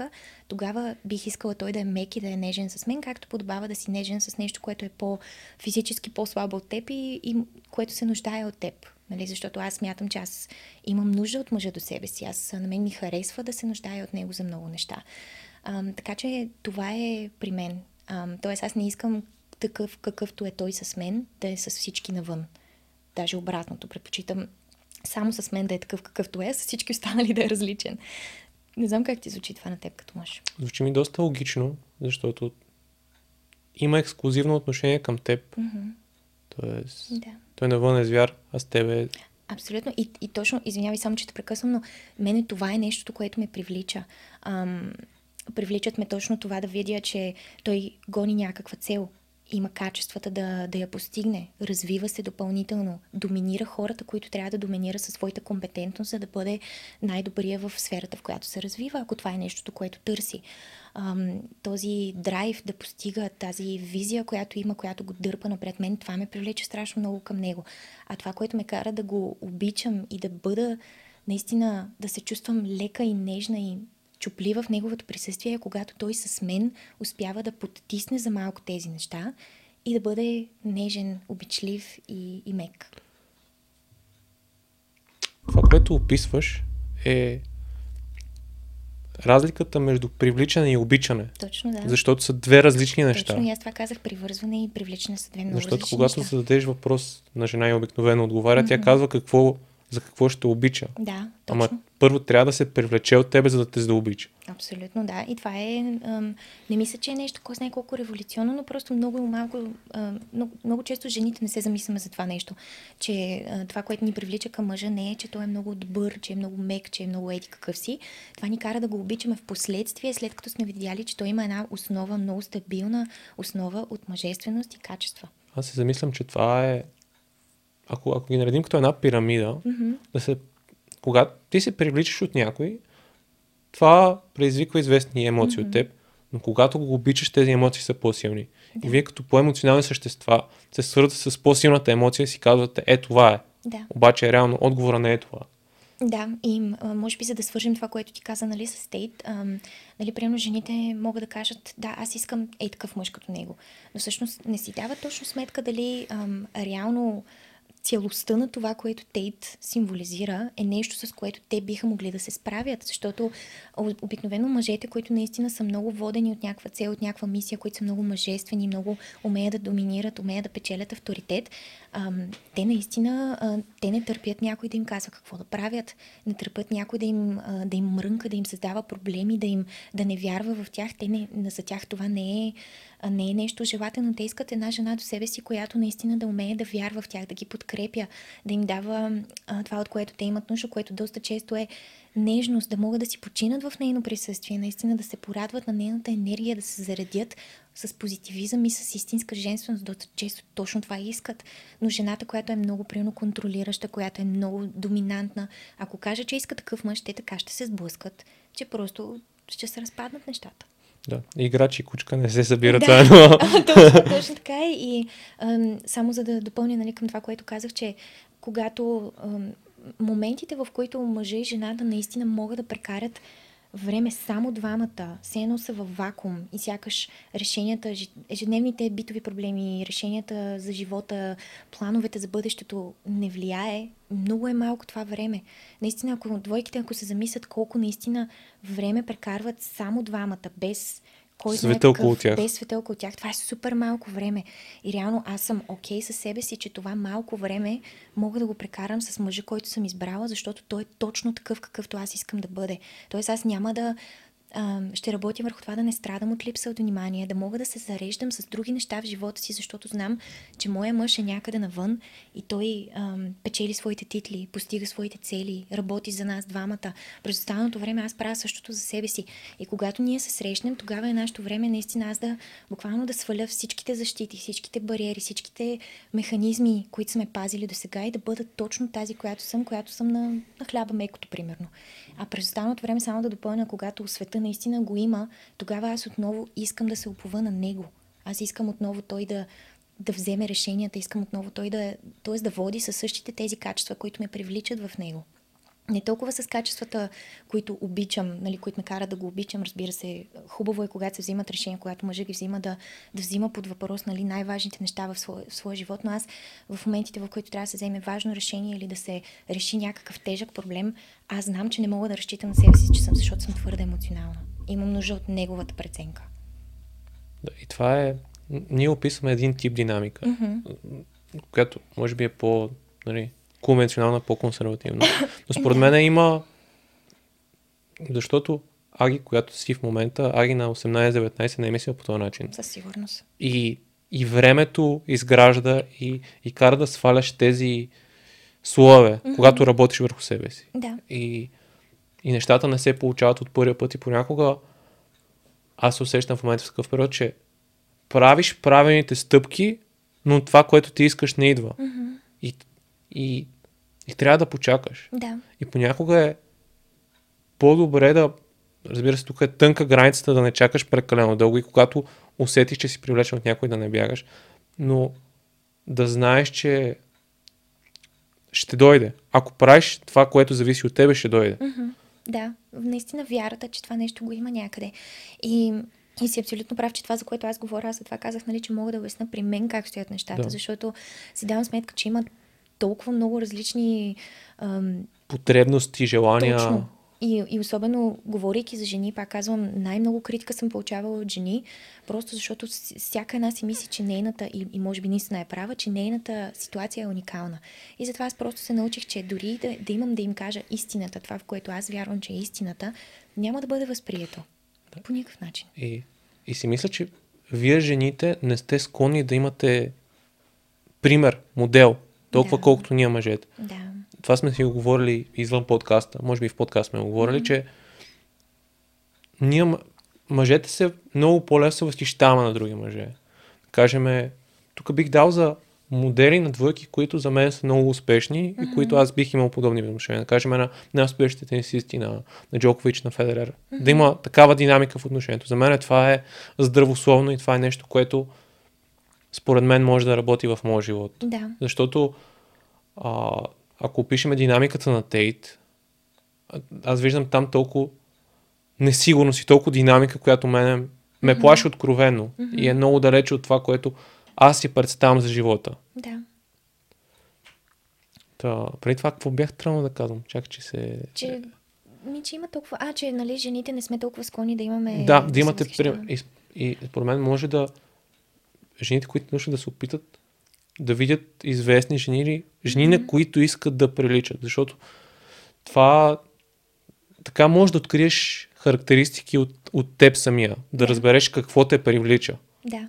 Да, да, напълно съм съгласна. Аз а, ам, следвам няколко жени, които откровено не съм, не мога да репликирам тяхната енергия, просто не разполагам с, а, с този капацитет, и, а, но виждам, че те са страшно щастливи в живота, който живеят и, и мен това много ми харесва, защото виждам... Според мен не разполагаш този капацитет в момента. Може би да, но ам, конкретно говоря за една мацка, тя се казва Еви Помпурас и тя е много интересна, между другото. Тя е била ам, агент на тайните служби в Америка, била е начало на охраната на Обама, на Клинтън. В смисъл, а, жена, която е преминала през най-интензивните и най-тежки физически и ментални обстоятелства, за да достигне до тази позиция. И нея, като я слушам и като я гледам, тя първо, че е много красива. Второ, че говори изключително меко и нежно, но същевременно супер асертивно и просто вижда се къде в себе си е да изградила този, този мъжествен а, начин на поведение. И аз я гледам и буквално съм хипнотизирана от нея, защото толкова добре комбинира наистина мъжественото и женственото в една прекрасна динамика. И, например, ми, тя сега е бременна, много ми е интересно, примерно, как а, си взаимодейства с мъжа си, защото знам, че и мъжа и също оперира в същата среда като нейната, как се разбират, явно не знам дали успява да се смекчи с него или просто няма нужда, защото той също разполага с голяма доза женствена енергия. Нямам представа. Ама ми е супер интересно и имам наистина, на- направих си труда да намеря такива жени, на които да се възхищавам, макар и да сме много различни. Се намирам нещо за себе си в тях. И затова, макар че мой начин на мислене е доста консервативен и може би начина ми на живот няма да пасне на всеки, може някоя на жена да намери нещо за себе си, каквото и да е то. Но това вече става единствено и само наистина, ако махнем тези бариери, които имаме и това може би ме води на темата с а, женското приятелство, защото има един огромен мит, че жените се подкрепят. И това мисля, че жените само могат да потвърдят момичета дали е така, защото а, така доста често си говоря с мои приятелки, но това е жесток мит. Ние жените не се подкрепиме, даже изобщо. Хм. Ужасно е, наистина. Да е малко повече контекст. Ми... Или до тук ще го оставим. Не, не, не, ще дам, разбира се, да. Има един а, много сериозен мит, че жените супер много се подкрепяме, което това не присъства в моя личен опит. А, до ден днешен, слава Богу, аз съм изключително благодарна, че имам а, няколко приятелки в живота си, които по-голямата част от тях са били в живота ми буквално 15 и повече години. И благодарение на тях наистина дължа огромна част от психическата си стабилност, но а, като цяло опита ми с, а, с жените е, е доста негативен.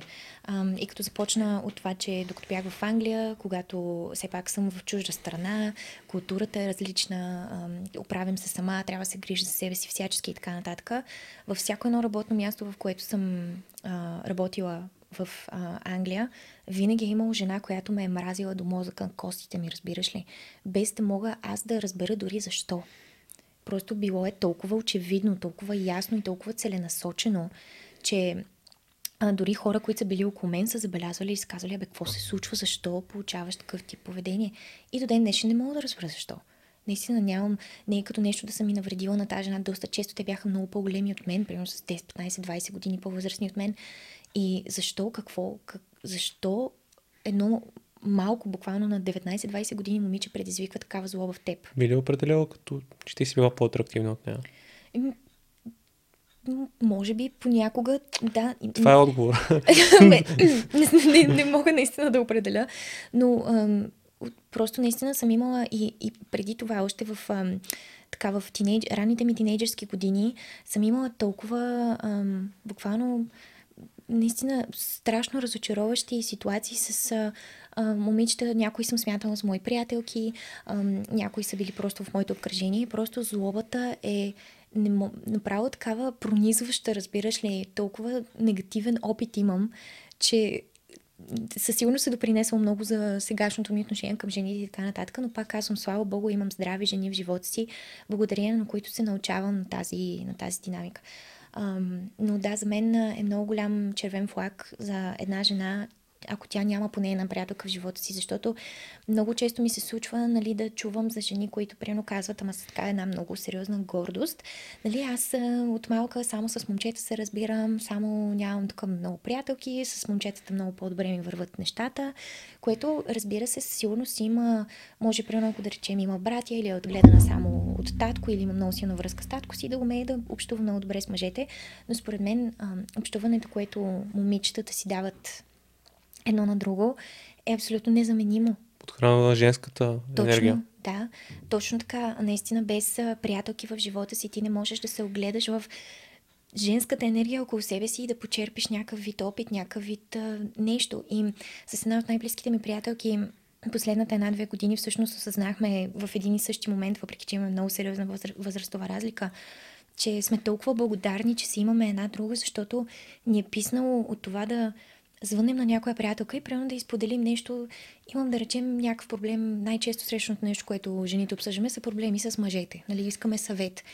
И направо ни е писнало това да звъннем и да споделим, имам някакъв проблем и тя да ми каже от среща, а, остави го този буклук, какво се занимаваш, ходи ти си принцеса, търси си там някакъв да те... Ти си специална. Ти си специална, да, това е толкова разрушителен съвет. И и, и за мен това демонстрира супер голяма незрялост, защото всяка една пораснала жена, която има някакъв опит зад гърба си, знае, че в сериозните взаимоотношения винаги има някакъв проблем, винаги има някаква, винаги има някаква, някакъв сблъсък. И а, мъдрата жена знае, че това не е причина да хвърлиш, да изоставиш тия отношения, просто да ходиш да търсиш нещо, което е, и ти дори не знаеш, че го има. Мъдрата жена ще каже, чакай, дай да помислим и да погледнем ситуацията, наистина реално как е. И с тази приятелка правим точно това. Вглеждаме се в това дали ние не сме отговорни за, за проблемите, които ни се случват. Дали ние не сме ам, ам, поглеждат рационално на нещата, Да. не емоционално. Абсолютно да. И, и толкова много пъти сме си помагали. Наистина, буквално в момента, в който аз тръгна да лета в някакви облаци на фантазии или на някакви иллюзии, или да си мисля, че хората ми дължат нещо, тя ме хваща за краката и ме дърпа обратно долу на земята, което е супер ценно. Аз наистина, благодарение на нея, а, така съм оцелявала в доста трудни моменти. Но ако го няма, това е една жена, тя няма все едно се е лишила от периферно зрение. Няма нещо, което да я задържи в моменти, в които емоциите й бушуват до такава степен, че ще я отдават. И тук според мен е полезен съвет за жените може да е да, да видят мъжете как изграждат приятелство и да се опитат просто да го копират. Да, мъжете сте супер лоялни един на друг. Съгласен ли си? Ами, до голяма степен да. Да, в по- по-големия процент, да го кажем. Разбира се, има процент, който не е така, но Но със сигурност изграждаме доста стабилни приятелства. точно. И съм забелязвала наистина, че м- дори, понеже съм разговаряла на тия теми, дори в ситуации, в които, примерно, ти си имаш приятелка, да речем, и тази твоя приятелка, да речем, ти изневерява с твой приятел, което е супер отвратителна ситуация. Нали? Сега не знам ти наистина как би реагирал в тази ситуация, но съм чувала доста мъже, които казват, че примерно буквално, да речем, сбиват се с... Първо разкарват момичето. Тя за нея няма... Все едно тя е нарушила една граница твърде много Тя приключва. приключва, да. Но с този мъж те има как да се разберат, може да се сбият буквално и след това са окей. Те остават някакси... Ам, ос- остава им връзката. До, до, при, нас жените това нещо го няма. Ам, някакси... Да, тук много зависи, но понякога и мъжа заминава. А, да, разбира се. Затова казвам, че не знам ти как би реагирал. Сигурна съм, че не всеки мъж би реагирал по начина, по който описах, но доста често съм чувала за такива примери. Докато при нас жените го няма това. Ние може да, да се мразим, никога да не си го кажем и цял живот да правим всичко възможно да си правим, да си правим мизерия една на друга. Да, това, това е много странно. А, този експеримент, който са правили, че един мъж, ако е сам, т.е. няма жена около него, mm-hmm. и когато има жена около него, жените са двойно по-привлечени, когато има жена около, А, около да, него. Абсолютно. Според теб това, що е така? Ами защото ам, то даже си имаше... Боже, имаше си име това. Не мога да се сета, но както и да е. Защото ам, ни, за нас, ние, за да преценим дали един мъж е добра... Ам, как да го кажа? За да преценим дали един мъж е добра а, опция за нас, на нас ни трябва време. Ние трябва да инвестираме време в това да го видим как реагира в а, провокиращи ситуации, как се справя с предизвикателства в живота си, как ни третира в моменти, в които е уморен, как третира хората около себе си. Има толкова много различни неща, от които ние имаме нужда, за да знаем дали той е безопасен в дългосрочен план за нас и за нашите деца. Ам, и не, не всяка жена има времето да инвестира толкова много. И затова, когато тя види един мъж с щастлива, това е много важно, щастлива и задоволена жена до него, за нея това е индикация. Ако тя го е избрала, значи тя е прекарала времето да види всички тези неща в него вече. Тоест аз имам доверие на нейната преценка, че тя го е сметнала за достатъчно безопасен. И всъщност това обяснява защо когато една жена види мъж с а, неговата жена или приятелка, която е много доволна и много красива, той става автоматично по-атрактивен. Това е много интересно. Да, опитвам се да се сета за името, буквално ми е на езика, ама не мога. Добре, ще се сетим. Ще се сетим, да. Това сме си го мислили. Много с Pre-selection. pre-selection. Да. Окей.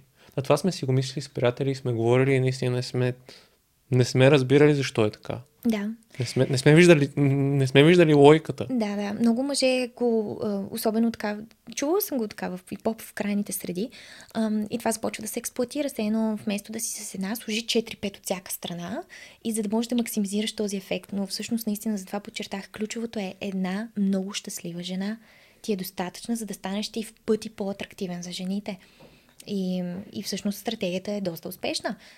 Особено ако тази жена нали, искаш деца и тя е в репродуктивни, има репродуктивни способности и така нататък. Това си говорихме и миналия път. Това е супер успешна стратегия, затова ти хем да доминираш социално и да печелиш уважението на мъжете и на жените, хем до себе си имаш една жена, която ти носи всичко, което. Смешно се спомням си хората на TikTok реагираха, като каза това за репродуктивните способности. Те бяха доста... Даже не, си, не съм и видяла как съм реагирала, но със сигурност съм имала много... Да, да, не разбираха какво се случва, но Ясно, това е да. TikTok. Да, това е TikTok, това е... някакво с коментира. Няма, да, да. Да. Та, това е... Това е много Интересно, интересно. интересно Много интересно, да. И тук можем да преминем към тази точка, която е разликата между мъжката и женската психология. Мгм. И защото има доста неща. Да. тук Извинявай нещо, ако искаш да кажеш, не, не. тръгна да казваш. Да, в смисъл, жените доста често се вкарваме, си създаваме проблеми точно от липса на информация, от липса на ам, опознаване на мъжа, който ни интересува. И това създава проблеми. От начина по който правите изборите, защото ги правите емоционално и на база интуиция. Да, да, и нямате база от данни, на които просто точно както го каза, смисъл, ние познаваме, примерно, виждаме само 50% от а, ситуацията, но не, всъщност не си даваме сметка, че, нали, какво, каква е цената на това, което искаме, нали, то как ще изглежда като дойде, защото тя, примерно, казва, искам хикс мъж, обаче той няма да дойде да ти каже, аз съм то хикс мъж, той ще го покаже по някакви начини, а ти ако не знаеш как изглежда това поведение, няма да го разпознаеш и ще го отхвърлиш или просто ще се объркаш.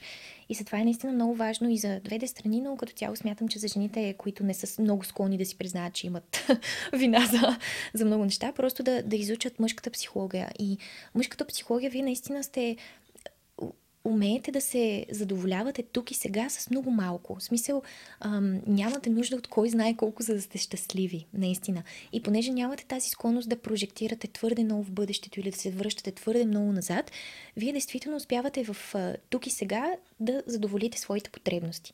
Докато, например, едно от най-големите така, една от най-големите теми за дискусия, нали, жените се оплакват, че мъжете им не ги слушат.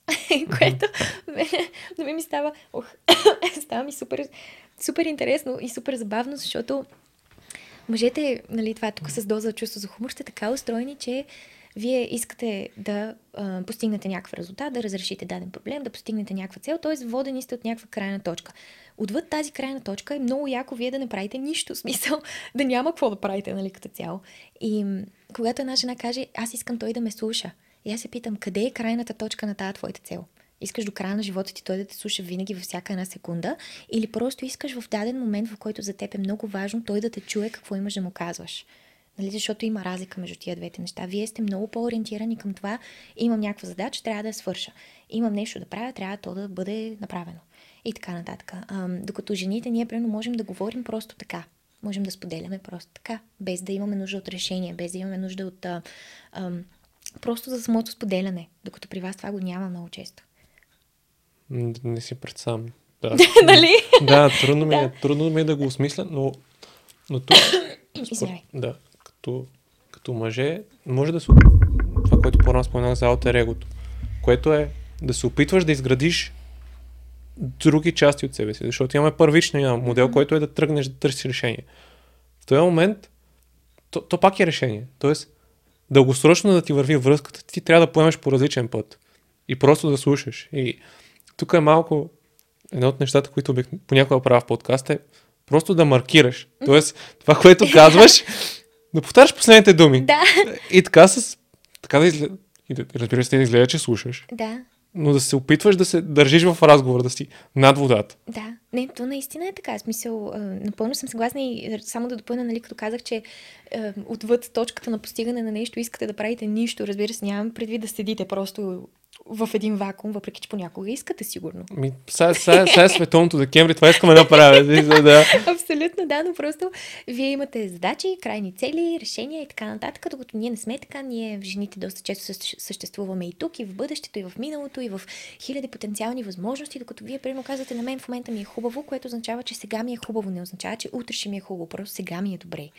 И ние сме такива, вау, на него му е хубаво, ще му е хубаво до края на живота му с мен. И така, така че това е много, много сериозна разлика между нашите възприятия а, на жените и на мъжете. Други гледни точки относно възприятията? Ами, може би ти, ти можеш да дадеш някакъв пример за нещо, където виждаш, че има огромен дисонанс между това как вие виждате нещата и как ние ги виждаме. Ще помисля. Да, едното е силно се проблемите и как, как, как се решават. Но... На мен ми извинявай само, ако, ако не си си довършил. Кажи си. А, това, което е за да се предизвиква човек да бъде в различна динамика. Mm-hmm. А, точно това, между супер, точно да. ще кажа. Дали според теб е, жената може да а, извика у мъжа много различни неща. Тоест, дали ако тя а, е правилната за теб, може да извика от теб качества, които да са наистина да й даваш всичко, от което тя има нужда, да се грижиш за нея, да, да я обичаш, да я... Просто да я къпеш в внимание и ресурс.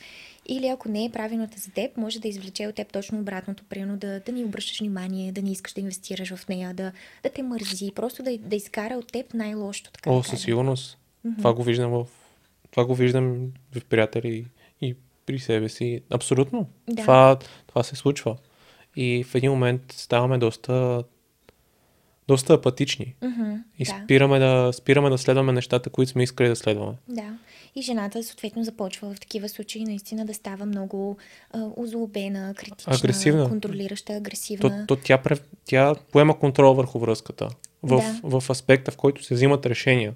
Да, да, точно така. А според мен а, въпросът ми е дали, т.е. Можем, можем ли да кажем, че от жената зависи какъв ще бъде мъжа до нея? М- да, Мгм. защото вие вие можете по-добре да контролирате емоциите и по-добре разбирате емоциите. Да. Докато, т.е. все едно ни управлявате буквално на къде да отидеме. И ако, ако ни вкарате в посоката и главата ни е насочена към апатията и към това, че предлагаме нещо, вие сте недоволни, отказвате, не се съгласявате, казвате, че все едно няма да се получи. Да. Директно отиваме в тази посока, в която не ми занимава повече. Изобщо няма да... Но ако има този елемент, който е да поощрява да се да се създава усещане, че ти се справяш, със сигурност енергията Да. се дига. Да, между другото, много се радвам, че го казваш Евала, защото наистина много рядко чувам мъже просто да. То не е да, да го признаят, но просто да, да дадат внимание на това, че наистина жената може или да ти направи живота приказка, или да го разруши до основи. И да. Тоест тя има наистина тази сила, защото много често нали, се говори как, а, нали, да, мъжете са по-силни, жените по-еди какви си така нататък, и че жените, жената едва ли не няма пространство да прави каквито да било промени, а той изобщо не е така. Жената наистина може действително да ти, така да ти бръкне под кожата, че наистина да извади или най-доброто от теб наяве, или най-лошото. Да е злия гений, който, Точно така. който кори плановете отзад. И, да, и се радвам, че нали, ти, ти даде това мнение, с което аз съм напълно съгласна, защото реално аз, когато говоря такива неща директно на жените, жените започват да ме хейтят за това нещо, че съм го казала. Някакси изобщо не им харесва. Тук, Докато па, когато дойде от мъж е някакси много по-различно. тук, тук ще се върна на това, което е 50 на 50. Мгм. И да кажем, че ние нали сме, нали, и сме емоционални, и сме рационални същества. Мгм. за да постигнеш баланса и да, да, да постигнеш огромен успех, ти трябва да имаш трябва да имаш познанство и в двете неща. И, и точно това, това, това направо, като го каза, в приятелския ни кръг, то е ясно. Мгм. То, то се вижда и кога отношенията ще, ще приключат след 3 месеца и кога отношенията няма да приключат 3 Мгм. месеца. И то това, защото в случая жената прави мъжа да е, как да кажа, да е удовлетворен емоционално. От гледна точка на това, че той, ако не е работил върху себе си, той даже изобщо няма да го разбере на съзнателно Да. ниво, но ще го Ще почувства. го почувства, да, точно така. Докато жената ще бъде много по-добре планираща, планираща и ще може да взима много по-добри решения за живота си дългосрочно. Мгм, мгм.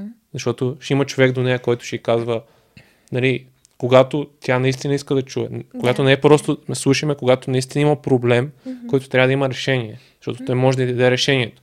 И това го виждам в най-здравословните двойки около мене, как хората се подкрепят и хората...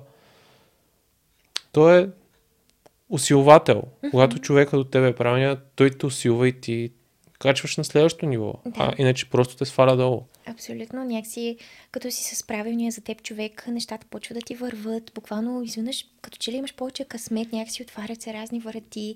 Просто наистина този човек така добавя много позитивна енергия в твоя живот.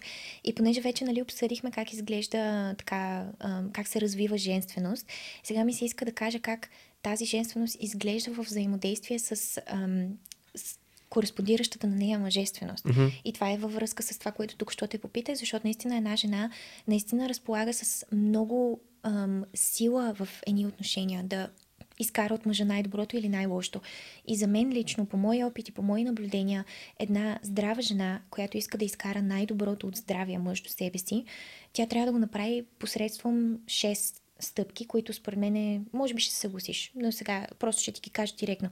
Те са подкрепа, възхищение, вяра, благодарност, доверие и приемане. Да. Okay. Съгласен ли си? Да. Да, съгласен съм. Да. Но просто наистина да, да приемаш а, мъжа такъв какъвто е, без да имаш за цел да го, да го променяш. Ако той ще се промени, той ще го направи, защото той е преценил, защото обстоятелствата го изискват от него и така нататък да го подкрепяш в неговите начинания, да вярваш в неговите начинания, дори когато не можеш да видиш точно как ще се разплетат те във времето. Просто вярвай в него, вярвай в най-добрите качества, които си видяла в него и му има и доверие, че той ще се справи. Направо мъжете цъфтят, когато това се случва. Аз го виждам просто толкова ясно пред себе си. Той започва да иска да ти, да ти даде всичко, от което ти имаш нужда, защото ти ставаш толкова ценна за неговото развитие. Той просто иска ти да си добре, да си щастлива, да си заредена. Така че наистина това го казвам като съвет към момичетата, които търсят такъв мъж. Да. Това е много, много готино и един от цитатите, който друг, един от другите цитати, които записах е, че женското начало е съхраняващо, мъжкото е променящо. Mm-hmm. И то точно това е, че според мен трудността ни в момента да, да изграждаме взаимоотношения се поражда на това, че част от тази мъжка енергия, която да е променяща и да, не искаме да съхраниме това, което имаме, искаме ново и ново и ново mm-hmm. и ново и се губи баланса. Да. Да, да, напълно съм съгласна. Съхранява е прекрасна дума, между другото. А, така, взаимодействието наистина между един, един кръг така между мъжа и жената е наистина той ам, я предпазва, подсигурява я, създава и сигурност, а, грижи се за нея. Тя му отвръща точно като съхранява, а, като подхранва, като подчертава, усилва. В смисъл, това е толкова един красив процес, който за жалост много малко, не, не че много малко, но доста често срещам хора, които не го разбират напълно и си казват, някак си, си мислят, че могат да си позволят да сложат по-висока цена на едното, отколкото на другото. Все едно да кажат, ама да, ама мъжа примерно дава повече в случая, тя ще дава по-малко от него, което как точно го измерваш това? Откъде знаеш за това? За мен е по това, което съм видяла в една наистина много хубава динамика. Имам такива примери от, на връзки на хора, които са във връзка в живота си, които аз виждам как те инвестират в две много различни неща но по никакъв начин не мога да кажа кой, на кой има по-трудно. Аз съм сигурна, че и на двамата им е трудно. Нали, жената, примерно, му дава толкова любов, тя вярва във всичките негови планове, без да знае те до какво ще доведат. Той, примерно, 3-4 пъти се е провалил до сега, може да е загубил някакви пари, тя продължава да вярва в него и да му казва, давай ти можеш, аз знам, че ще се справиш. Това със сигурност не е никак лесно. Нали? От друга гледна точка той продължава да опитва, той продължава да инвестира, не се отказва, не седи на дивана, гледа да се грижи за нея, не я оставя тя да се притеснява за за финансови проблеми и така нататък. В смисъл и двете неща са трудни. Не знам как някой може да си позволи да каже кое е по-ценно от двете. Да. Mm-hmm. И нещо друго би ли добавила, което сме изпуснали по темата? Ми, чакай да погледна.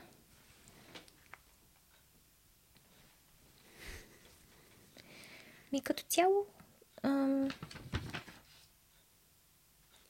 не, ти какъв съвет като мъж би дал на, на жените в днешни дни? Първата стъпка е за социалните мрежи да не бъдат арогантни там. Mm-hmm. А, ако имат прекалено много снимки на задника и на циците си, най-вероятно няма да привлекат правилния мъж до тях. Да.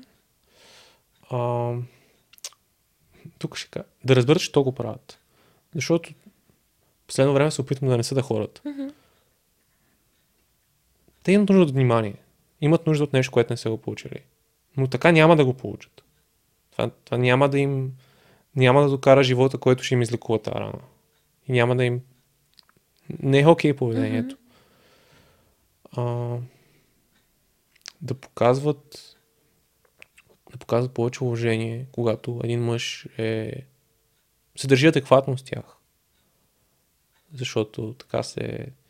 Поведението ни има значение в цялото общество, защото когато завъртиш положителната посока, когато дори не искаш да си този човек, не те прилича, не те прилича физически, не е атрактивен за теб, окей. Okay.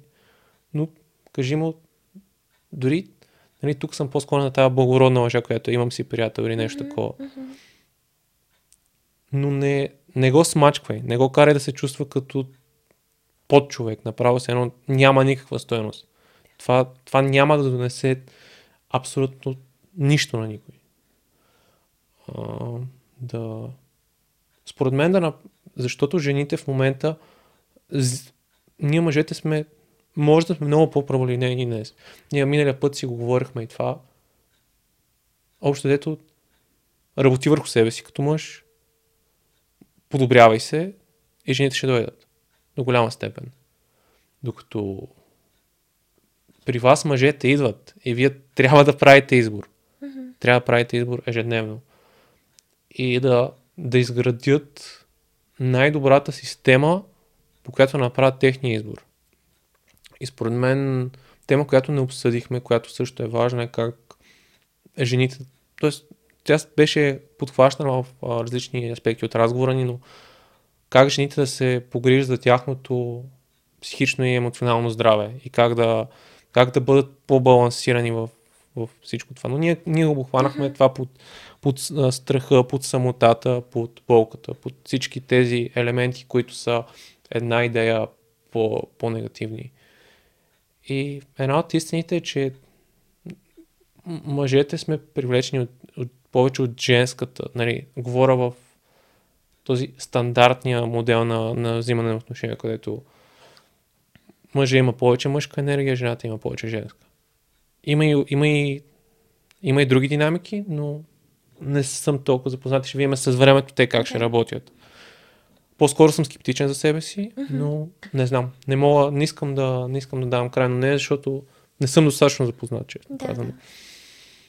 А, и да, да разбера, че един мъж е привлечен от това как, как тая жена ще го накара да се почувства и как ще го... Mm-hmm. Как... Защото, ако се замислиш, м- мъже е привлечен от това е една жена как го кара да се чувства от емоциите, mm-hmm. докато жената е привлечена от рационалните качества на един мъж. Mm-hmm. И то, т.е. ти търсиш обратно, противоположното yeah. на това, което си ти. Да, да наистина съгласна съм с всичко, което каза и а, действително а, да, вие мъжете наистина се зареждате от а, нашите емоции, дори като погледнеш малките момченца нещо там, като закачат малките момиченца, нещо им дърпат косата и така нататък. Да. Те, те отново търсят някаква реакция. Просто тази реакция е в контекста нали, на много такъв ограничен контекст. А, но вече когато пораснете, търсите друг вид реакция, желателно тя да е здравословна за вас, а, друг вид емоция. И, и да, наистина мисля, че така за понеже аз съм скептична за това с альтернативната динамика, въпреки че съм сигурна, че има, аз просто може би не я срещам достатъчно често. А, за мен наистина масово повечето а, така двойки, мъже и жени а, се чувстват най-добре, когато има истинска женственост и силна такава мощна мъжественост. И за мен е много, мисля, че е много важно жените, понеже покрай разни там феминистични разбирания, покрай много това, че доминираме вече в много различни аспекти от професионално и развитие, образование и така нататък, да си дадем сметка, че няма абсолютно нищо лошо, нищо срамно, нищо гадно, въпреки че понякога ни се казва, в това да принадлежим към мъжа, да когато не, не да принадлежиш на него, а към него. Според мен има разлика, защото когато ти, да речем, имаш принадлежност към някаква, било то етническа група или някаква организация или някаква религиозна, както искаш го наречи, ти ставаш Някакъв част сект. от това нещо. Да, тук може би беше too soon. да, да, да. Да, но когато ти принадлежиш към нещо, ти ставаш част от него. Тоест това нещо не може да те нарани без да нарани и себе си. И за мен е много, ам, ам, много красиво, когато жената намира красотата в това да принадлежи към един мъж, да стане незаменима част от неговото съществуване, от, от неговия начин на живот, защото по този начин тя малко или много това води до нейната изначална нужда от сигурност, от спокойствие, да знаеш, че принадлежиш към някой, който счита теб за част от себе си и който не може да нарани теб без да нарани себе си. Така че мисля, че е много красиво да принадлежите към някой. Разбира се, вие да изберете към кого. И е потребност. Абсолютно. Искаме го. Имаме нужда от това. Каквито и послания да ни се дават в социалните мрежи навсякъде около нас, всеки човек иска да има някой до него. Mm-hmm. Да, даже вчера бях, гледах едно някакво клипче гледах и чете отдолу коментарите и направо ми разби сърцето. Някаква жена беше написала, че Тя в момента е самотна майка, има си детенце и беше, мисля, че беше написал, че примерно вече 10 години живее сама, справяйки се с абсолютно всяко едно обстоятелство сама в живота си, финансово, всякак. Просто грижа абсолютно всичко. Тя е сама. И просто каза ам, нещо от сорта на купнея за мига, в който буквално ще belong to someone, ще мога да принадлежа на някой и ще имам някой с който да се справям заедно с тези проблеми направо си дадох сметка, наистина повечето от нас искат точно това. Ние не искаме да сме като улични животни, без, без дом, без опора, без някой, някоя основа, в която да се приберем от дома си. И мисля, че е много хубаво, когато си дадем сметка жените, че няма нищо лошо да принадлежиш на мъж. Даже доста е хубаво, бих казала. Еми, така сме стигнали до мястото, къде сме в момента. Mm-hmm. Реално има, има някакъв смисъл това нещо да се случи по този начин. Да. Добре, Аги. Мисля, че направихме колко? Час и... Час и... Близо два часа. Ехе, добре. Да. Не го усетих. И аз не го усетих, Да. да. Беше ми Супер. приятно. Добре, благодаря ти. И аз благодаря. И ще е интересно да запишем и следващия епизоди за връзки. Не знам, доста, според мен е доста важна тема. Мгм. О, да, толкова, то, толкова много неща има да се говори, че Ние Да. отгоре-отгоре ги хващаме нещата да, да. още. Може хората просто да казват какво им е интересно, какво ги вълнува, за да наистина да докоснем точно тези неща. Окей. Мгм. Добре. Благодаря ви, че гледахте и слушахте този епизод. Ако смятате, че това, което правя ви е полезно, може да ме подкрепите в Patreon или чрез бутона благодаря в YouTube. Благодаря и до следващия епизод. Чао! Чао!